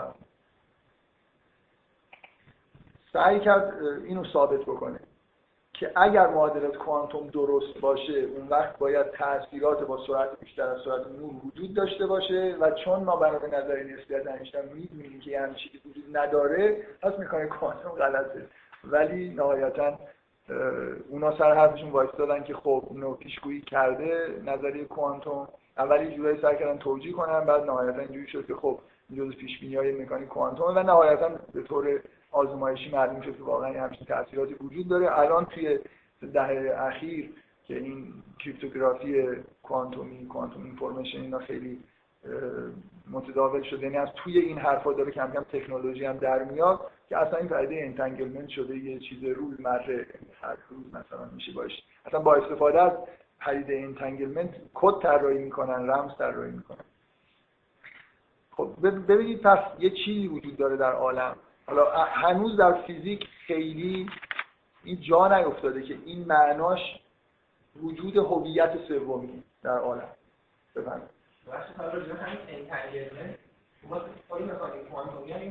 وجود آورد خب. با فرض لوکال بودن و نسبیتی بودن عدم قطعیت از توش در اومد یعنی اینکه فرضیه های لوکال نمی‌تونن در واقع با چیزایی که برای جلو یعنی سطح پایین تر برن میگه مثلا احتمال ما ناشی از جهت ماه یعنی اگه فرض بدیهی بود که خب لوکال لوکال تئوری ها اینا قبول داشتن. و فون قضیه ثابت کرده بود که تئوری هایی وجود نمی‌تونن داشته باشن که از مکانیک کوانتوم بیشتر توضیح بدن. یعنی لول توضیح بیشتری وجود نداره. احتمال ذاتیه و دیگه ذره واقعا نمیشه اصلا خب تا خب با این تنگلمنت یعنی هنوز مکانیک کوانتومی ها یه سریشون می‌خوان نگه دارن لوکالیتی رو می‌خوان. یعنی که این یه سیستمه. با اینکه مثلا خیلی دوره یعنی می‌خوام بگم این لوکالیتی که نه چه وقت اونم یه خورده زیر سوال میره. قضیه در واقع عدم قطعیت هم زیر سوال میره. آره. عدم قطعیت با اون تعبیر کوپنهاگیش که کاملا آره مشکوکه ولی به هر حال موضوعی که این پدیده انتنگلمنت الان در وجود یه همچین تاثیراتی تاثیراتی که در واقع انگار زمانی براشون نمیشه در نظر گرفت. چیزی که فکر نمی کنم کسی در فیزیکدان معتبر وجود داشته باشه که اینو م... اینو معترض بهش نباشه. ولی اینکه مکانیک کوانتوم نه اینجاش خیلی جا در کنار نسبیت مشکل دارن. بزرگترین مشکل فیزیکدان ها توجیه کوانتوم گراویتیه. یعنی حالا من نمی‌دونم چقدر می‌دونید ولی نظری نسبیت خاص و نظری کوانتوم تلفیق فوق العاده درخشانی خیلی زود پیدا کرد دیراک به وجود آورد و واقعا این نظریه میدان کوانتومی شاید جالب ترین نظریه مثلا علمی که تا بشر بهش رسیده. و نظری نسبیت عام هیچ وقت با مکانیک کوانتوم به اصطلاح تلفیق نتونستن بکننش و نتونستن همین زمان این کار انجام بدن و ما در اون معادلات کوانتومی در حضور جاذبه الان برای چیز نیست. یعنی کوانتوم گراویتی نداریم. نمی‌دونیم که توی ابعاد مثلا میکرو جایی که پدیده‌های کوانتومی هست جاذبه چجوری اثر می‌کنه. آره آره اصلا. اصلا ببین همین که نظری نسبیت عام که به سیارات حکومت می‌کنه با نظری کوانتوم با هم دیگه قابل جمع نیستن. یعنی حالت آشپزی دیگه. یعنی اصلا نه اینکه جمعش دور 80 ساله که سعی کردن و این اتحاد به وجود نیومده. حالا بگذاریم از اون مسئله تنوع نیروها و این حرفها یا این حجم عظیم ذرات بنیادی که روز به روز این چارتشون در واقع یه جوری بزرگ شده و شاید کسی تصور نمی‌کرد. از جهان لاپلاسی دو تا ذره بود و یه تعاملات خیلی ساده با هم دیگه داشتن و همین چیزش روشن بود. ما به یه دانشی در واقع رسیدیم که اصلا اصلا شما مکانیک کوانتوم که بخونید مفهوم زمان مکان. زمان و مکان توی نسبیت با هم دیگه قاطی شدن. الان یه ذره اصلا اینکه چی هم این ذرات؟ موجن ذره اصلا بیشتر تاریکی وجود داره تا روشنایی و به نظرم نمیاد که اینا خیلی به راحتی قابل حل باشه. یعنی یه جوری به یه در اعماق این چیز پدیدار میکروسکوپی به یه هویت های عجیب و غریبی رسیدیم. اصلا دیگه نمیشه گفت داریم در مورد ذرات جسمانی صحبت می‌کنیم. به قول من واقعا شما احتمالا دیدید کتاب یا مقالاتی که یه جوری عرفان رو با کوانتوم سعی می‌کنن تلفیق بکنن. بیشتر شبیه ارواح هم ذرات تا شبیه مثلا اجسام. مثلا اگه شما رئالیست باشید و مثلا فرض کنید برای این تابع موج توی مکانیک کوانتوم یه هویت رئال در نظر بگیرید خیلی بیشتر شبیه روحه تا شبیه جسم. مثلا من معادل موج می نویسم این در همه جای دنیا هست ولی یه تکس که می‌کنم در یه جایی این یه دفعه از همه جای دنیا جمع میشه در اونجا مثلا ظاهر میشه. بعد دیگه بقیه جا دیگه نیست. آخه نیست. و اصلا این چیزای خیلی جالب این آزمایش هایی که اینجوری هست که اگر مثلا فرض کن من این آزمایش انجام بدم و اونجا detector نذاشته باشم اینا یه جور رفتار می‌کنن ولی اگه ببینن که می‌خوایم نگاهش بکنیم یه جور دیگه رفتار می‌کنن. ذرات یعنی یه جوری این از این از اینجا داره میاد. هنوز ندیده که اونجا detector هست یا نه ولی انگار تشخیص میده که چون اونجا detector ه من دیگه اصلا شیطنت نمی‌کنم. جوری مثلا معقولتری رفتار می‌کنم. اینا یه جورایی نامعقولن یعنی به یا مثلا این ماجرای گربه شرودینگر هم که خب دیگه دیگه حالت تناقض داره. بذارید من entanglement چیه؟ پدیده entanglement اینه که من یه آزمایش این ور دنیا انجام میدم روی یه مثلا فرض کن فوتون و مثلا spin یه چیزی رو تعیین می‌کنم. و در میلیاردها کیلومتر اونورتر این آزمایشی که انجام میدم spin یه چیز دیگه ای تعیین میشه. آره دیگه اگه یه سیستم خاصه من یه جوری اینو طراحی کردم اینو. تو آزمایش EPR اینه. شما مثلا فرض با الکترون یا فوتون حالا یادم یه زوجی رو به اصطلاح من می‌دونم که اینا spin اشون برعکس هم دیگه تا لحظه که detect نکردم هیچ چیزی نمی‌تونم بگم که این اسپینا چی هم. ولی روی اینکه آزمایش می‌کنم نه اینکه اینفورمیشن پیدا می‌کنم. واقعا این آزمایشی که من انجام میدم روی این ذره یه جوری انگار تکلیف اون ذره رو اون برای دنیا روش داره تاثیر یه تأثیری رو منتقل می‌کنه. این متناقض با نسبیت انیشتین نیست. نمی‌دونم چقدر می‌دونید این رو. برای اینکه نهایتا توی دهه 80 اون چیزی که تناقض داره با نظر نسبیت انیشتین اینه که اینفورمیشن با سرعت بیشتر از سرعت نور منتقل بشه. و تو دهه 80 مقاله خیلی معروفی است که ثابت کرده که توسط این entanglement information منتقل نمیشه. بنابراین هیچ تناقضی بین اینجوری که اینشتین فکر می‌کرد بین پدیده entanglement و نسبیت اینشتین نیست. ولی entanglement با روح نظری نسبیت اینشتین تناقض داره یعنی اینشتین جوری به دنیا نگاه می‌کرد که نباید اینجوری بشه دنیا. درسته که معادلاتش به هم نمی‌خوره ولی یه اصطلاحی به کار برده در مورد مکانیک کوانتوم اسپوکی نیچر آف کوانتوم مکانیک مثلا طبیعت اسرارآمیز مثلا روح داره توش مثلا یه جوری جن و, جن و پری انگار داره که اینجا یه آدم آزمایش می‌کنه اون برای دنیا بدون اینکه زمانی طول بکشه اثرش ظاهر میشه بفهم می‌فهمی که خود این که خیلی توی این ماجرا هم تو کوانتوم همین خود ناظر انگار خیلی نقش مهمی داره. همین که شما نتیجه آزمایشتون به وجود یه ناظری که این خیلی چیزیه که یه جورایی تناقض داره با اون روحی که یه جهانی هست خیلی مکانیک داره کار می‌کنه و ما توش خیلی منجذبی هست بعضی از تعابیری که از کوانتوم مکانیک می‌کنن تاکیدشون رو همینی که اصلا بعضی از این اصل اون مشکل مکانیک کوانتوم اینه که این collapse چجوری اتفاق میفته یعنی شما وقتی که از detect می‌کنید مثلا یه دفعه معادله شرودینگر به هم می‌خوره مثلا. اگه اگه معادله شرودینگر یه چیزیه که در سراسر جهان داره حکم‌فرمایی می‌کنه باید یه معادله شرودینگر برای detector و خود سیستم نوشت با هم دیگه سیستم حساب کردی معادله بنویسید کار کنه دیگه. در حالی اصلا detector اینجوری کار نمی‌کنه. این پدیده collapse جزء معادله اون چیز دیگه است. جزء یه صفحه دیگه است کتاب آشپزی ما. که اگر detect کردید اینجوری کن. مثل اینکه ناظر اصلا یه نگاه کردن معادلات دیگه ای داره. نگاه نکنیدش یه جوره. نگاه بکنیدش یه جوره. گربه رو ولش گربه خیلی معروفه. گربه ایه که معلوم مرده با یه درصدی یه بر هم چین از superposition مرده بودن و زنده بودن در مورد گربه بفهم.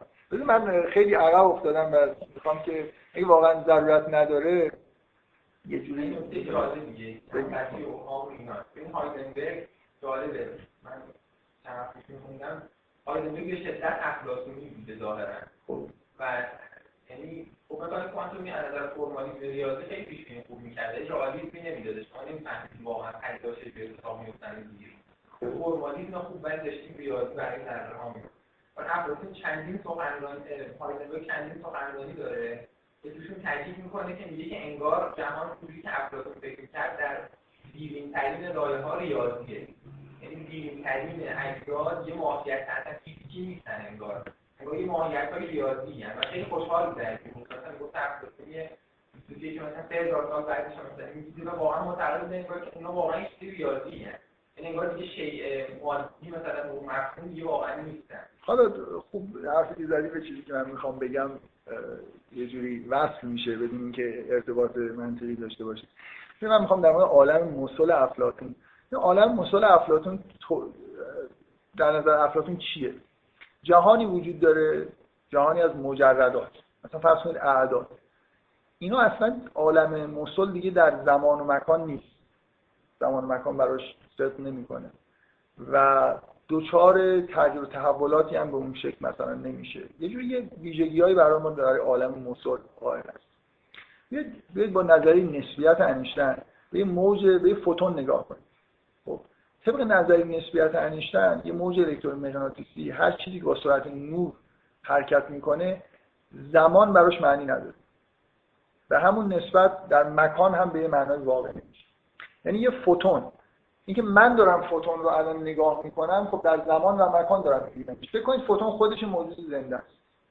نه زمان براش معنی داره. یعنی فوتون از دیدگاه خودش موجود ابسترکت.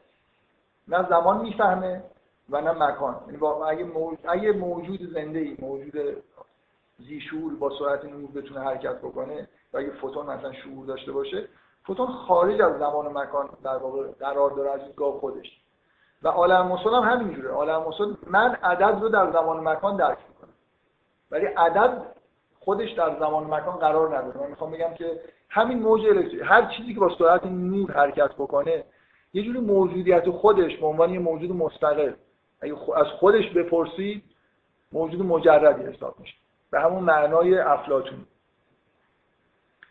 و نمی‌تونم خیلی راحت بیان بکنم که چرا اگه entangle پدیده entanglement رو هم به طور طبیعی یعنی میدان entanglement مثلا فرض بکنیم یعنی هویتی شما از این هویت های دوگانه ای که الان در فیزیک به رسمیت شناخته شدن یعنی ذرات مثلا ذرات و مثلا امواج الکترومغناطیسی نمی‌تونید به هیچ وجه پدیده entanglement رو با اینا توجیه بکنید.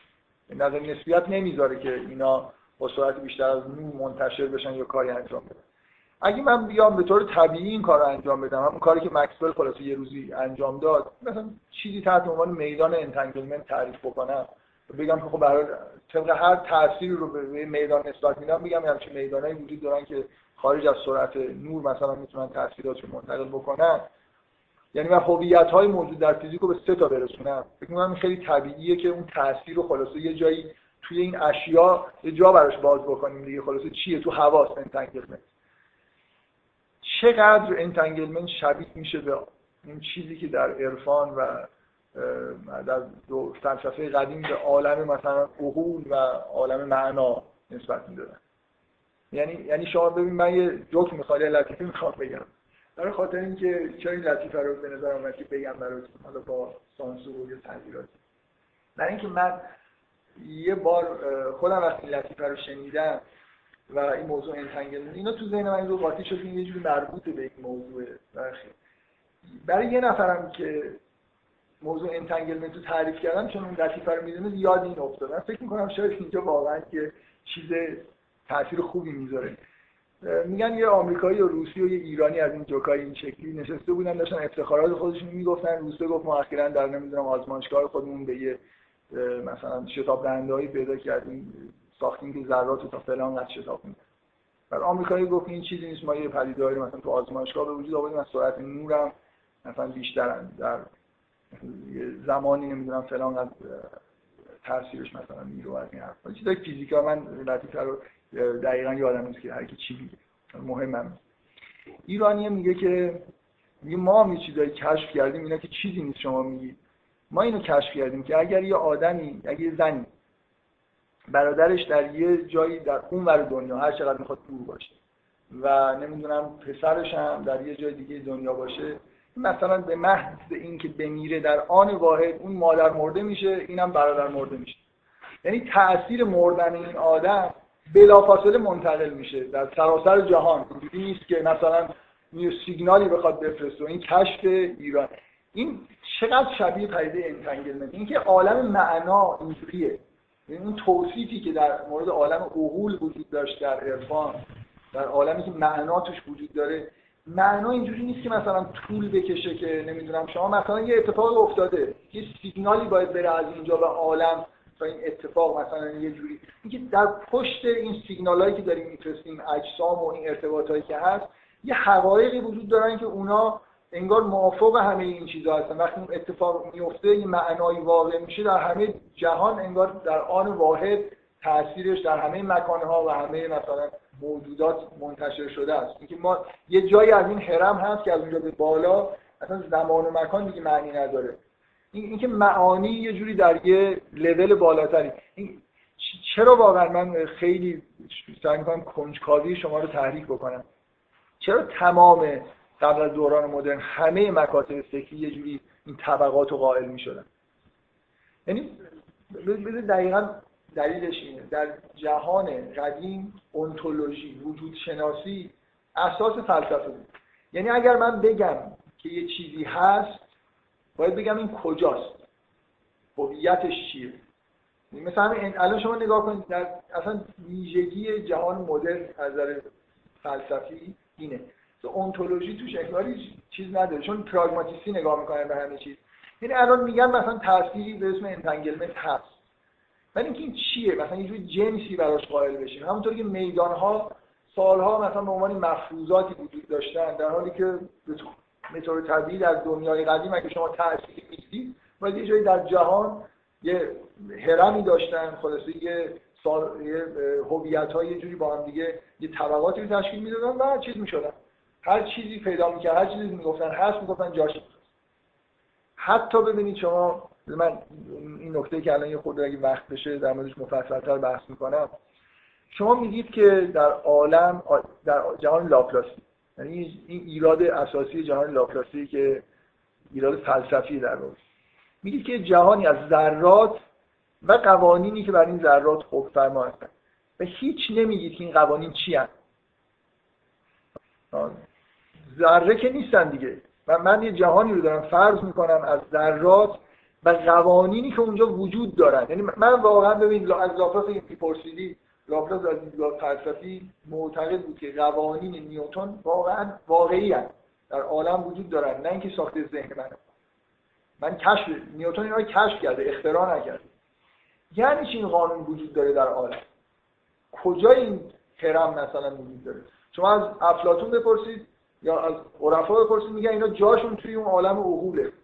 منطق قوانین منطق. و قواعدی که تو طبیعت حکم فرما هستن تو اون هستی تو اون هرم هستی جایی دارن. هستن واقعا اونجا یه حضور دارن هویت دارن. ولی در علم جدید همینطوری. من میگم فرض کن که این ذرات باشن فرض کن این قوانین هم هستن. حالا برات معادلات میشن اونتولوژی نداره.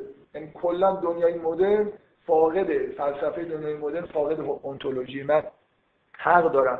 الان این بحث این بحث اونتولوژی قوانینی که از بحث‌های داغ فلسفه علمی یعنی مثلا من یکی از دوستای خودم که فلسفه علم می‌خونه توی کانادا مثلا تزش دقیقا موضوعش همینه.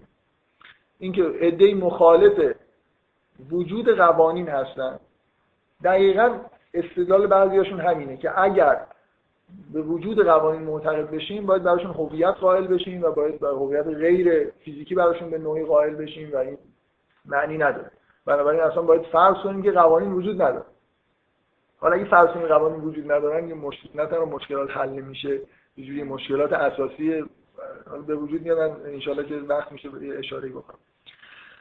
من چیزی که می‌خوام بگم اینه که همین الان فیزیک مدرن به نظر من حداقل سه طبقه مختلف در جهان رو detect کرده. یعنی به غیر از عالم حالا اجسام ما یه عالم الکترومغناطیس داریم که شباهت بسیار زیادی این میدان ها دارن به اون چیزی که عالم مثال یا نفس بهش گفته میشه. شما ویژگی های اونا رو تو کتاب های قدیمی بخونید طبیعیات قدیم فلسفه قدیم ببینید چقدر مثلا با ویژگی هایی که ما برای مثلا خارج از به نوعی خارج زمان و مکان ادراک شدن نه خارج از زمان و مکان هویت خارج از زمان و مکان داشتن می‌خوره و به اضافه اینکه حالا مثلا پدیده های دیگه ای که به عالم معنا عالم عقول می‌خورن و دیگه این توصیف های در, در خود فیزیک به عنوان یه علم پایه اون توصیفی که همه جهان به اصطلاح از یه لایه تخت شروع شده و دیگه هیچ چیزی بالاش نیست. هر چیزی که از اون خیرم من فرض می‌کنم به نوعی در ذهن انسان که اون هم چیز مادی و فیزیکال و جسم.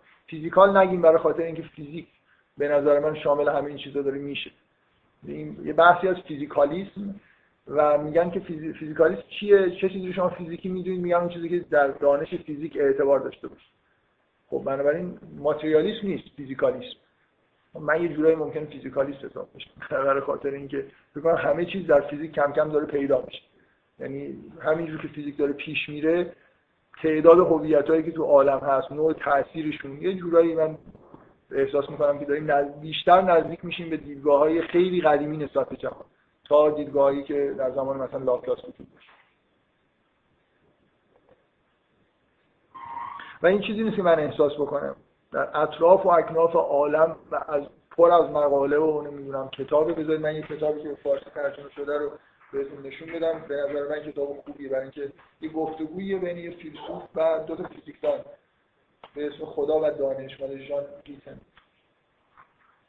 فرانسوی با دو تا ریاضیان روس دو تا برادر نشستن دو تا آدمای معتبری هستن. خب اطلاعات فیزیکی دقیقی دارن. اصلا حالا اسم شما رو گول نزنه. کلا این کتاب در مورد همینه که توصیف جهان تو مکانیک کوانتوم چقدر عجیب و غریبه.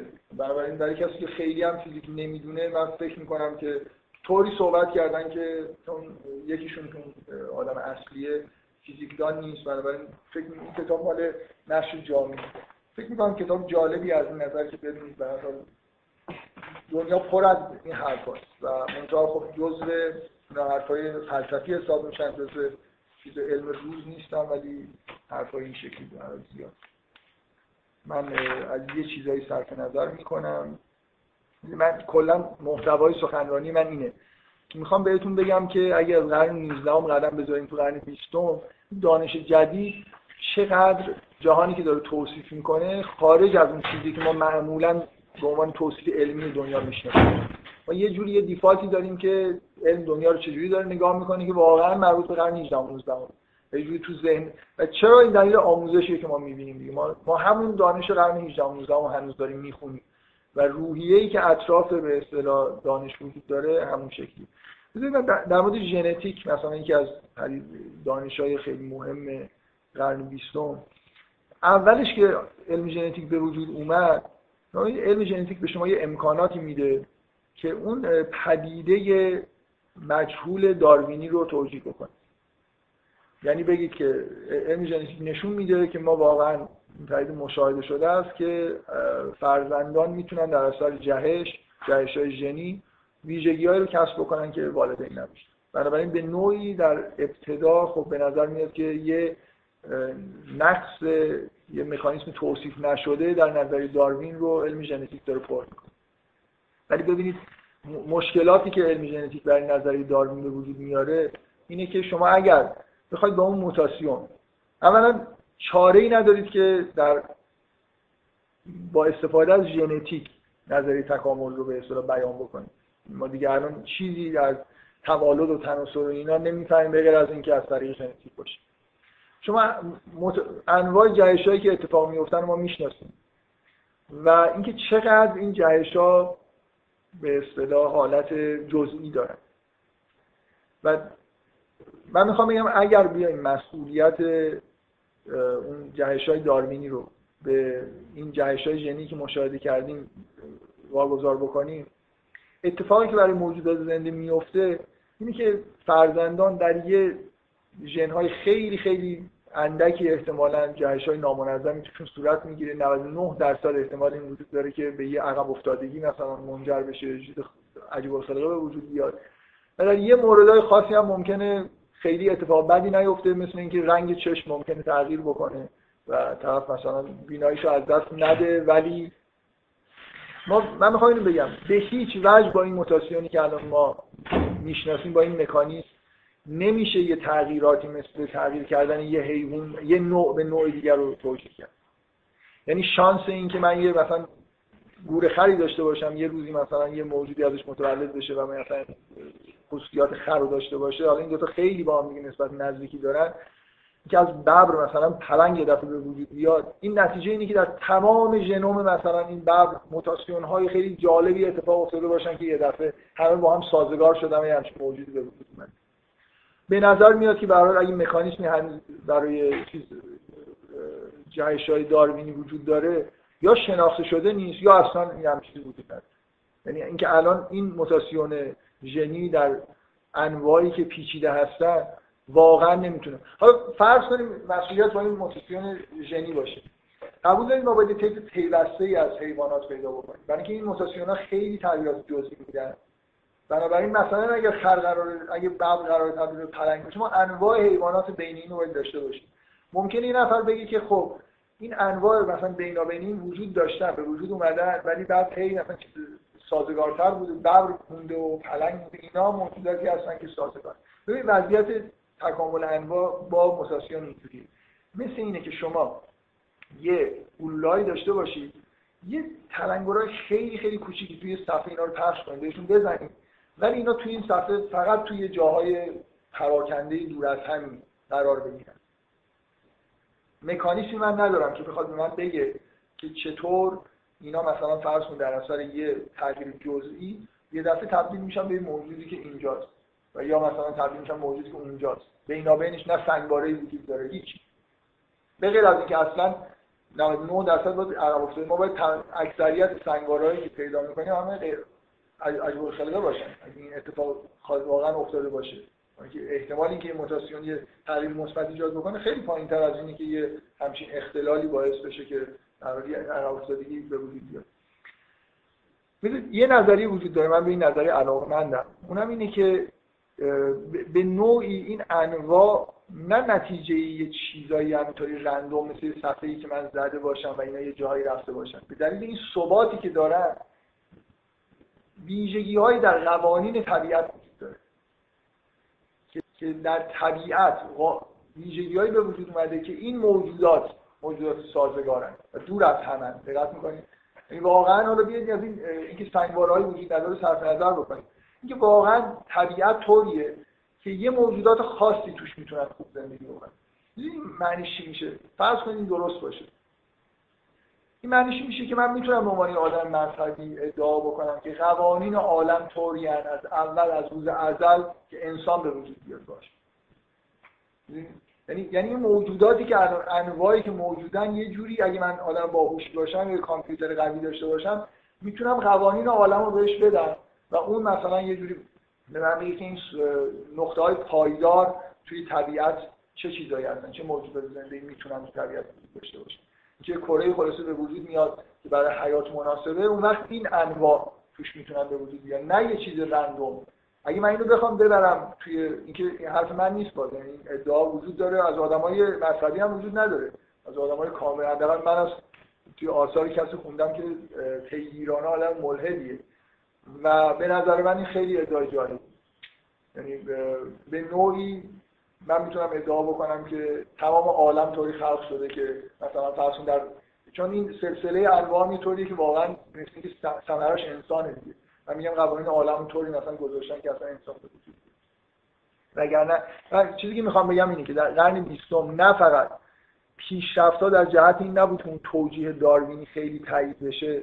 که مدام حالا بغیر از اینکه فلاسفه به یه معنی پوست از سر نظری داروین کندن که اصلا علمی نیست پوپر یه مجموعه آثاری داره بر علیه علمی بودن نظریه داروین که به نظر من خیلی حرفای ساده و حسابی می‌زنه توش. از لحاظ مشاهدات علمی نه حلقه مفقوده کشف شده نه سنگواره های زیاد عقب افتاده پیدا کردیم نه طیفی از موجودات وجود داره و نه اینکه اصلا می‌تونیم توجیه بکنیم با ژنتیک راهی به از توجیه ژنتیکی نیست که چجوری توجیه بکنیم که این موجودات اینقدر با هم دیگه به اصطلاح فاصله دارن. از دیدگاه زبان شناسی این که زبان توسط تکامل داروینی به وجود اومده باشه به تدریج کلا رد شده است. این که محیط زبان شناسی این که زبان رو نمیشه با نظری تکامل توجیه کرد چیزی جا افتاده از طرف دیگه من می‌خوام ببینید من دارم اشاره می‌کنم به اینکه علم قرن بیستمی نه فقط اون آرزوهای جهان لاپلاسی و اینکه همه چیز داریم با یه قواعد ساده ای به توجیه می‌کنیم و جهان یه هویت داره و نمی‌دونم نظریه تکامل وجود انسان رو هم توجیه کرده و این آمال و آرزوها رو تا حدود زیادی از بین برده یا تضعیف کرده. از طرف دیگه می‌خوام نشون بدم که چقدر قدم برداشتیم به سمت اینکه یه مجموعه در واقع از ایده های فلسفی و عرفانی قدیمی یا طبیعیات قدیمی دوباره احیا بشن. هرچند فراگیر نشده یعنی همه آدم الان احساس ندارن. همین یه جوری به دلیل نوع آموزشی که ما می‌بینیم هنوز انگار در جهان لاپلاسی داریم زندگی می‌کنیم. ولی واقعا علم قرن بیستمی اون طبعات علم قرن 19 رو نداره. مثلا ببینید یه یه سوالی تو قرآن هی مردم می‌پرسن که چجوری ممکنه بعد از مرگ آدما دوباره زنده بشن مثلا از رو استخونا واقعا علم ژنتیک برای ما یه چیز خیلی دلیلی چیز خیلی ساده به ما نمیگه. شما یه پودر استخوان یه نفرم بدید برای اونجا یه سلول حیاتیش باشه یه ژنومش روش هست میشه از روش بازسازی کرد. حالا اینکه مکانیزم بازسازی اینکه اینکه چجوری انسانی متلاشی میشه و دوباره میشه بازسازیش کرد من می‌خوام بگم علم ژنتیک به ما برای این سوال لاقل یه راه خیلی طبیعی ایجاد می‌کنه. که اصلا دیگه یارو که میومد استخون مثلا می‌گفت این چیکارش می‌کنی؟ اگه علم ژنتیک موقع بود که بهش می‌گفت این کار نداره این کافی محیط مناسبی باشه یه سلولش بذار عینا بازسازی بشه. کسی که صاحب این و اینکه الان این ژنوم ما بخش عمده و فوق‌العاده زیادش اصلا شناخته شده نیست. یه بخش بسیار کوچیکش که پروتئین سازی باش انجام میشه یعنی جسم ما شکل می‌گیره اعضای مختلف به وجود میاد. و یه تغییراتی توی جسم ما به وجود میاد اینا ما اون قسمتش می‌شناسیم. یه بخش عمده شناخته شده نیست و آدم می‌تونه واقعا خود تخیل بکنه که چقدر چیز اطلاعات جالب ممکنه اون تو باشه. من واقعا نمی‌خوام تخیلات خودم رو به شما منتقل بکنم. ولی من فکر می‌کنم که علم ژنتیک یه راز خیلی بزرگی در واقع توی ژنوم هست. یه روزی به هر حال ما بخشایشو می‌فهمیم که شاید بذار من یه مثال خیلی ساده براتون بزنم که چه چیزایی ممکنه بشه بفهمیم اینکه ما الان می‌دونیم که حالتهای روانی ما به شدت توسط هورمون ها کنترل میشن. من یه حالت روانی پیدا می‌کنم تبدیل میشه ترشح هورمون یا برعکس اگه بتونم مثال مصنوعی هورمونی رو ترشح بدم توی جسم یه نفر می‌تونم بترسونمش.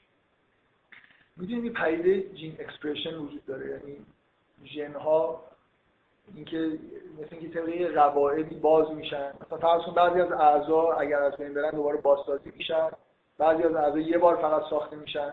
اینا همه مربوط به این پدیده است که ژن ها چند بار فعالیت می‌کنن.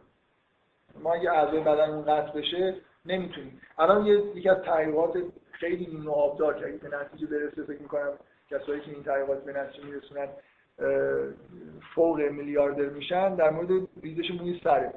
اگه بشه یه بار دیگه اون ژنای مربوط به مو رو که در دوره مثلا جنینی فعال میشن و فعال کرد اون وقت آدما دوباره می‌تونن مو در بیارن و خب می‌دونید که آدمای خیلی زیادی هستن توی دنیا که بزرگترین قصه زندگیشون مو نداره.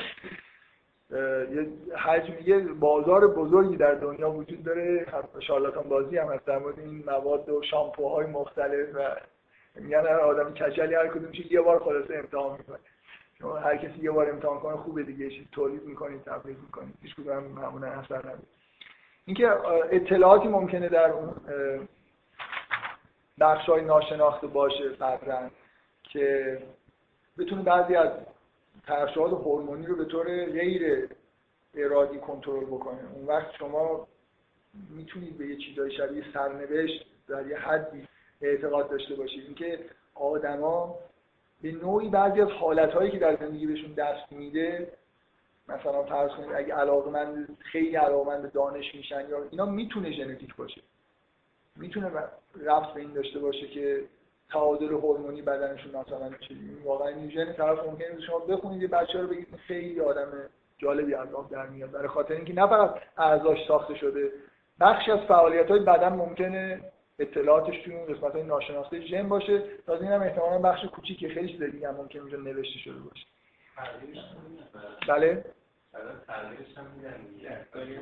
حالا اینکه تعریفش هم ممکنه بدم بعد حالا فعلا که این آزمایشات تغییر دادن اینا خیلی جالب از آب در نیومده. بذارید من به یه چیز مورد علاقه خودم اشاره بکنم. نظری فروید که می‌دونید سرنوشت خوبی نداشته.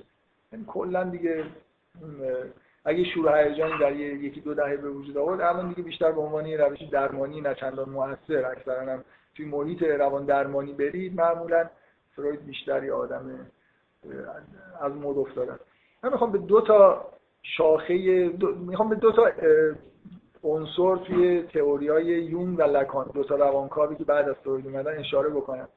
و یه چیز دارم همه سعی می‌کنم که یه چیزهای قرن بیستمی بهتون بگم که خیلی شبیه به چیزهایی که ما برای نگاه عرفانی به دنیا لازم داریم. یون به نوعی معتقده که زمین ناخودآگاه ما بخشی حداقل داره که انگار با همه جهان مشترک چیزی که بهش میگه self یه چیز جهانیه. به قول فروید میگه اصلا self نتیجه مادی بودنه. هر موجودی حالا موجود بودنه هر موجودی یه جوری self داره. برای همینی که ما self مون با طبیعت می‌تونه ارتباطات پنهان داشته باشه و الی پس یه جور در روان ما یه هویتی وجود داره که به نظر میاد که جهانی خب؟ و اینو بذارید کنار این ادعای معروف لکان که ساختار زمین ناخودآگاه دقیقا ساختار زبانه. یعنی ما اصلا اینجوری نیست زبان به عنوان عامل خارج به ما یاد داده بشه. در وجود در زمین ناخودآگاه ما زبان بود اصلا ساختار روانی ما ساختار زبان. این ما رو سوق میده به سمت تخیلاتی که اصلا عالم ساختارش بر اساس زبان. همونطوری که عرفا می‌گفتن. این از زبان یه پدیده ای نیست که در نظریه مثلا تکامل برای من داره توصیف می‌کنه. و چیزی نیست که مخصوص بشر باشه و من بشر اختراع کرده باشه زبان یه چیزیه که در عالم انگار وجود داره. شما همون نظریه اسما و اینا رو نگاه کنید به معنای جهان تشکیل شده از اسما و کلمات. و اینه که باعث میشه که انسان به اصطلاح یه زبان پیشرفته داشته باشه. برای خاطر اینکه موجودیه که انگار با اون زبان با اون ساختار جهان می‌تونه خودش هماهنگ بکنه. این یه به نظر من ایده روانکاوانه یه که خیلی جا برای من, من اصولا تصور و تخیل من اینه که قرن 21 قرن روانکاویه یعنی این تئوری های روانکاوی یه جوری اصلا این محدوده دانش رو در اختیار خودشون می‌گیرن. فکر می‌کنم خیلی چیزا توی این تئوری های روانکاوی هست که هنوز ارزشش به اصطلاح دونسته نشده. برای خاطر اینکه اون پارادایم های علمی موجود خیلی به این نحوه تحقیقات در واقع میدان نمیدن. ولی مثل همونطوری که علم جدید طول کشید تا جا بیفته پیشرفته تر که بشن کارایی پیدا می‌کنن بعدا پارادایم رو هم می‌تونن به نوعی تغییر بدن. به, به بیماری ها نگاه کنید اینکه بیماری در اثر اومدن یه شی از خارج به اعمال و رفتار و حالات روانی من رفت نداریم مثلا به کشفیات روایت علمی از بیماری کاملا از بین رفته این نوع نگاه کردن به بیماری. یعنی الان بیماری ها در اثر ضعف سیستم دفاعی بدن به وجود میان. بیش از هر چیزی یعنی اون میکروب تا اون تو تن همه میره. بعضیا مبتلا میشن بعضیا. اینکه این مهم اینه میگن که الان الان از دهه 60 به این ور که این به اصطلاح شاخه ایمونولوژی اصلا به وجود اومده و پیشرفت کرده و هی روز به روزم داره یه چیز اساسی تر و بزرگتری میشه توی پزشکی. میگن میگن ریه آدما مثل باغ وحش مثلا باکتری و میکروب. هر چی بخواد توش پیدا میشه.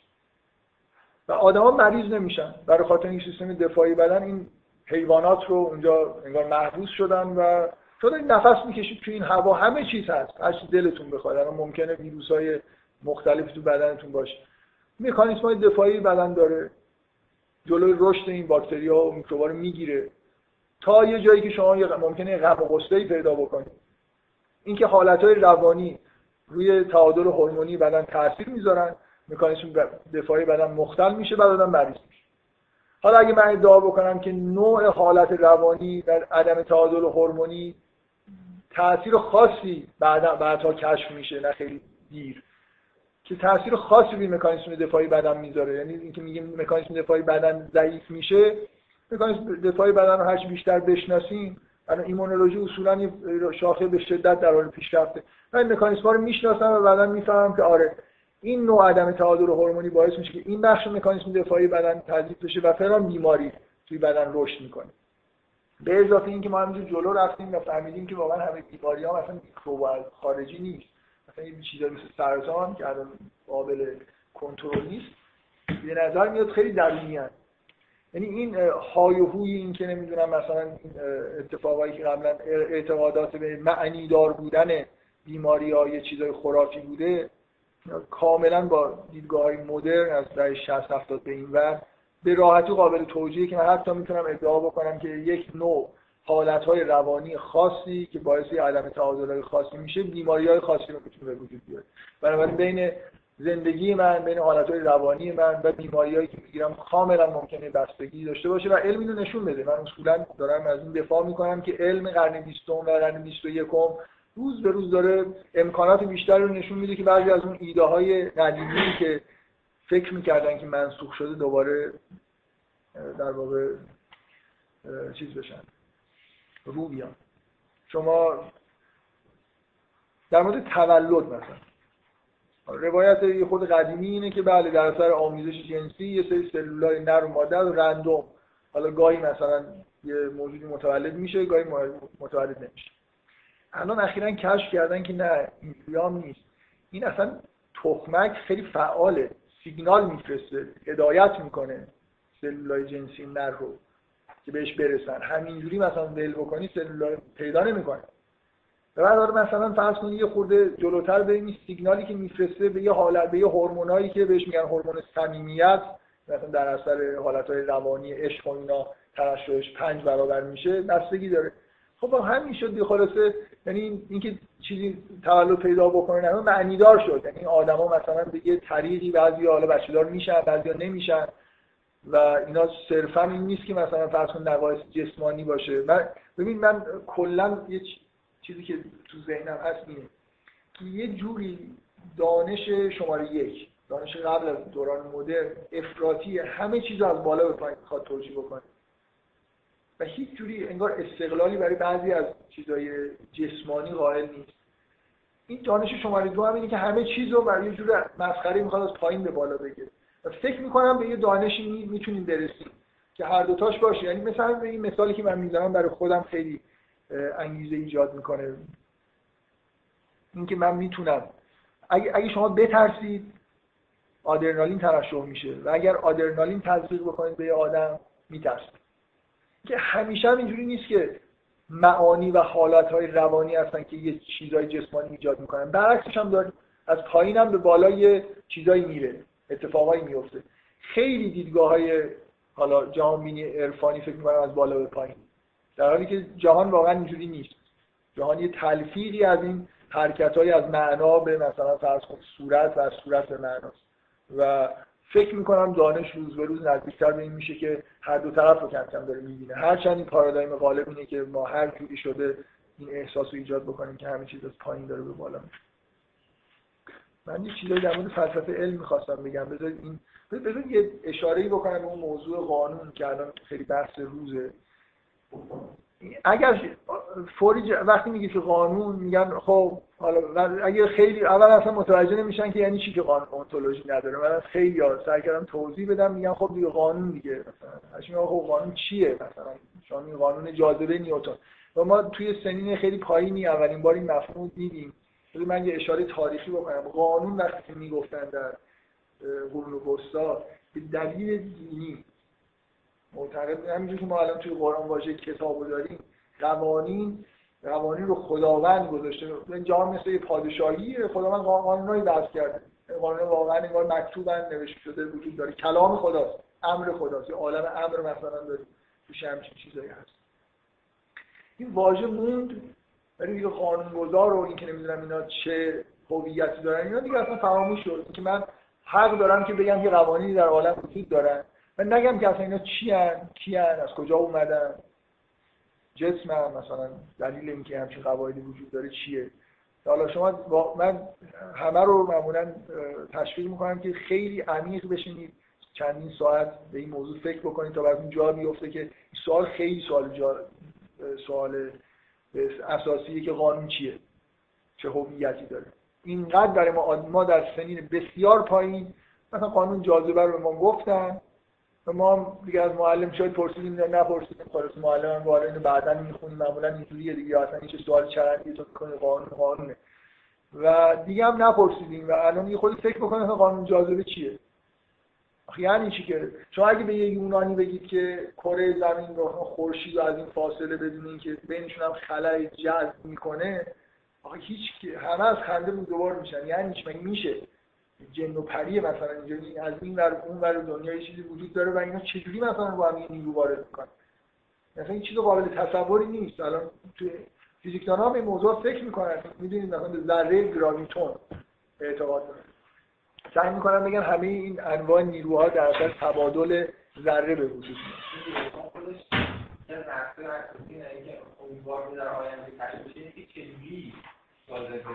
نیوتون به دلایل دینی واقعا به همون هرم معتقد بوده مشکل فلسفی نداشته. آره. من می‌خوام بگم به فرض کنید آدمایی که می‌فهمن یعنی این عمق این سوال رو درک می‌کنن که قوانین چی هن معمولا بلافاصله موضوعشون این میشه. چون به نظر میاد چیزای غیر مادی هستن و باید به یه چیزای عجیب غریب معترض بشن. غالبا دیدگاه پوزیتیویستی رو انتخاب می‌کنن. مثلا قوانین اینجوری نیست در عالم خارج قوانین وجود دارن. ما ریگولاریتی می‌بینیم و اینا رو نظم عالم طبیعت رو در معادلاتی توصیف می‌کنیم. کار علمینه توصیف کردن نظم. نه اینکه تبیین کردن و توضیح دادن این که مثلا واقعا اینجا الان یه همچین جاذبه وجود داره. علم اینه که میگه اگه تو این دستگاه موضوع رو قبول بکنی مشاهدات می‌تونی الان خیلی از فیزیکدان ها به همچین چیزایی اعتقاد دارن. یه خود باز روی این فکر بکنید اینا چیزایی من بتونم شاید بشه یه جلسه در موردش صحبت کرد. اصلا هیچ مسئله فقط مثل بازی کردن با الفاظ. اون regularity خلاصه یه جوری در عالم وجود داره دیگه. اگر ببین یعنی من وقتی میگم قانونی در عالم وجود داره برای اینکه توضیح بدم که این regularity از کجا اومده. یه چیزی در عالم حکم فرماست که regularity به وجود میاره. یعنی اگه من بگم که قانون وجود نداره. یه بار اینه که من من قوانین رو کشف نمی‌کنم. وجود دارن. اگه بگید قانون وجود نداره باید توضیح بدید چرا ریگولار اینقدر عالم هیچ قانون و قاعده وجود نداره در عالم. ولی ما در این دنیای بسیار منظم داریم زندگی می‌کنیم. فقط یه جوری بازی کردن با لفظ. ریگولاریتی نتیجه یه قانونی قرار ممکنه قانون بتونم کشف بکنم ممکن نتونم کشف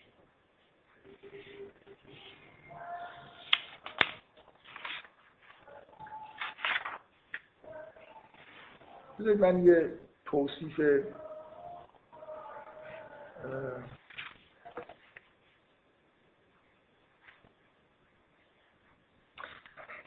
فقط یه مثال بزنم. این چیزایی که این آخر نوشتم به نظر خودم مثل مهمی بودن ولی ناقص گفتنش زیاد جالب من اصلا واقعا اعتقاد شخصی من اینه که این مشکل اساسی دانش اینه که ساینس یه فرض نامرئی کرده فیزیک و طبعا تمام دانش که قوانین جهان ریاضی و تا وجود این موفق بوده و از تا یه از یه حدی به بعدم دیگه موفق و من اصلا معتقد نیستم که قوانینی که در عالم حکم فرما هستن قوانین ریاضی و چرا ریاضیات می‌تونه خوب کار بکنه در یه سطوحی؟ خب بعضی از قواعد ریاضی ممکنه وجود داشته باشن. ولی شما بیاید اینجوری فکر بکنید. اگر این کتاب خیلی جالبی بنویسم خیلی معنی دار باشه. یه آدمی بیاد اصلا نفهمه که معنی این کتاب چی فقط به حروف و کلمات همینجوری نگاه کنه. قبول دارید خیلی دقت بکنه چند قرن زحمت بکشه. یه سری فرمولای ریاضی می‌تونه در بیاره که مثلا اگه انگلیسی باشه هر وقت کیو میاد بعدش یه یوه. هر وقت نمی‌دونم ای میاد بعدش این قواعد وجود داره. و کلی می‌تونه ممکنه حتی کلمه بعدی جمله رو بتونه پیشگویی بکنه. برای اینکه جمله ها رو دیده همه رو بدید به کامپیوتر. چون نصف کتاب به کامپیوتر برنامه خوب بنویسید. ممکنه تو نصف بعدش کلی بتونید پیشگویی انجام بدید. اینکه من به طور تقریبی ممکنه بتونم با استفاده از ریاضیات یه بخشی از ریگولاریتی عالم رو توصیف کنم ولی از کجا این فرض اومده که همه قواعدی که در, در عالم حکم فرما هستن قوانین ریاضی هستن؟ من اینو به این می‌خوام به این پشتوانه بگم. که آخر این جلسه یه اشاره بکنم به راجر پنروز و این ایده ای که الان توی بحث های مربوط به نوروساینس و ایجاد کرده که توی چیزی که نورو کوانتولوژی میگن که توی مغز پدیده‌های کوانتومی اتفاق میفته ایده راجر پنروز در مورد کوانتوم گراویتی اینه که ریاضیات کوانتوم گراویتی به دلایلی حداقل دو تا کتاب نوشته که دلایل توصیفی خودش رو شرح بده که چرا معتقده که ریاضیات موجود و توصیف کننده کوانتوم گراویتی از نوع ریاضیات کامپیوتیشنال نباید این خیلی خیلی حرف جالبی به نظر من و یه جورایی مثلا احساس می‌کنم درست دلایلش به نظر من دلایل منطقی هست و این حس به آدم میده که اگر معادلات دیفرانسیل و ریاضیات کامپیوتیشنال که عمده ریاضیات تشکیل میدن تا یه جای خوب کار کردن چه چیزی وجود داره؟ چه غیبویی وجود داره؟ من همه قوانین با دارم بتونم به صورت کامپیوتیشنال بنویسم. پنروز هنوز اصرارش اینه که همه قوانین ریاضی هستن باید. اولا افلاطونی فکر می‌کنه معتقد قوانین وجود دارن. با اینکه آدم اصطلاح فیزیکالیسته معتقد قوانین وجود دارن ولی معتقده که بخشی از قوانین که کشف نمیشن. برای اینکه ما هی داریم باز ماز دیفرانسیل باید بریم سراغ یه نوع ریاضیات جدید. من فکر می‌کنم این یه الهام خوبی به آدم میده که اصلا کلا فکر بکنید که از این قاعده از کجا در اومد توی دانش.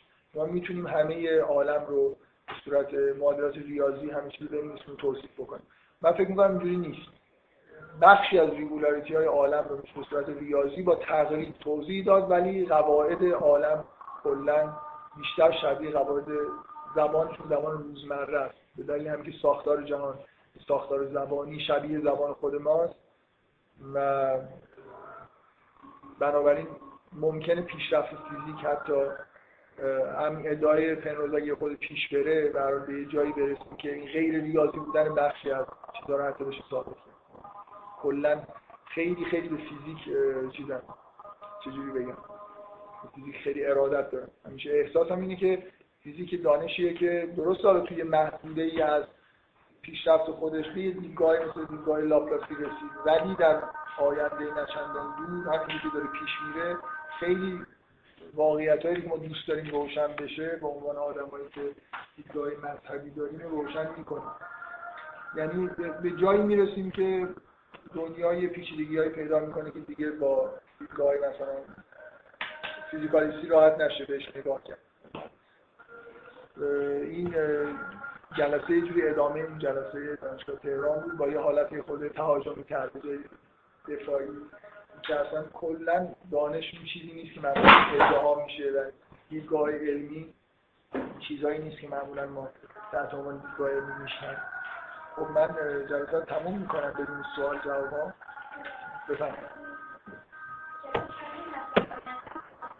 آره. چطور؟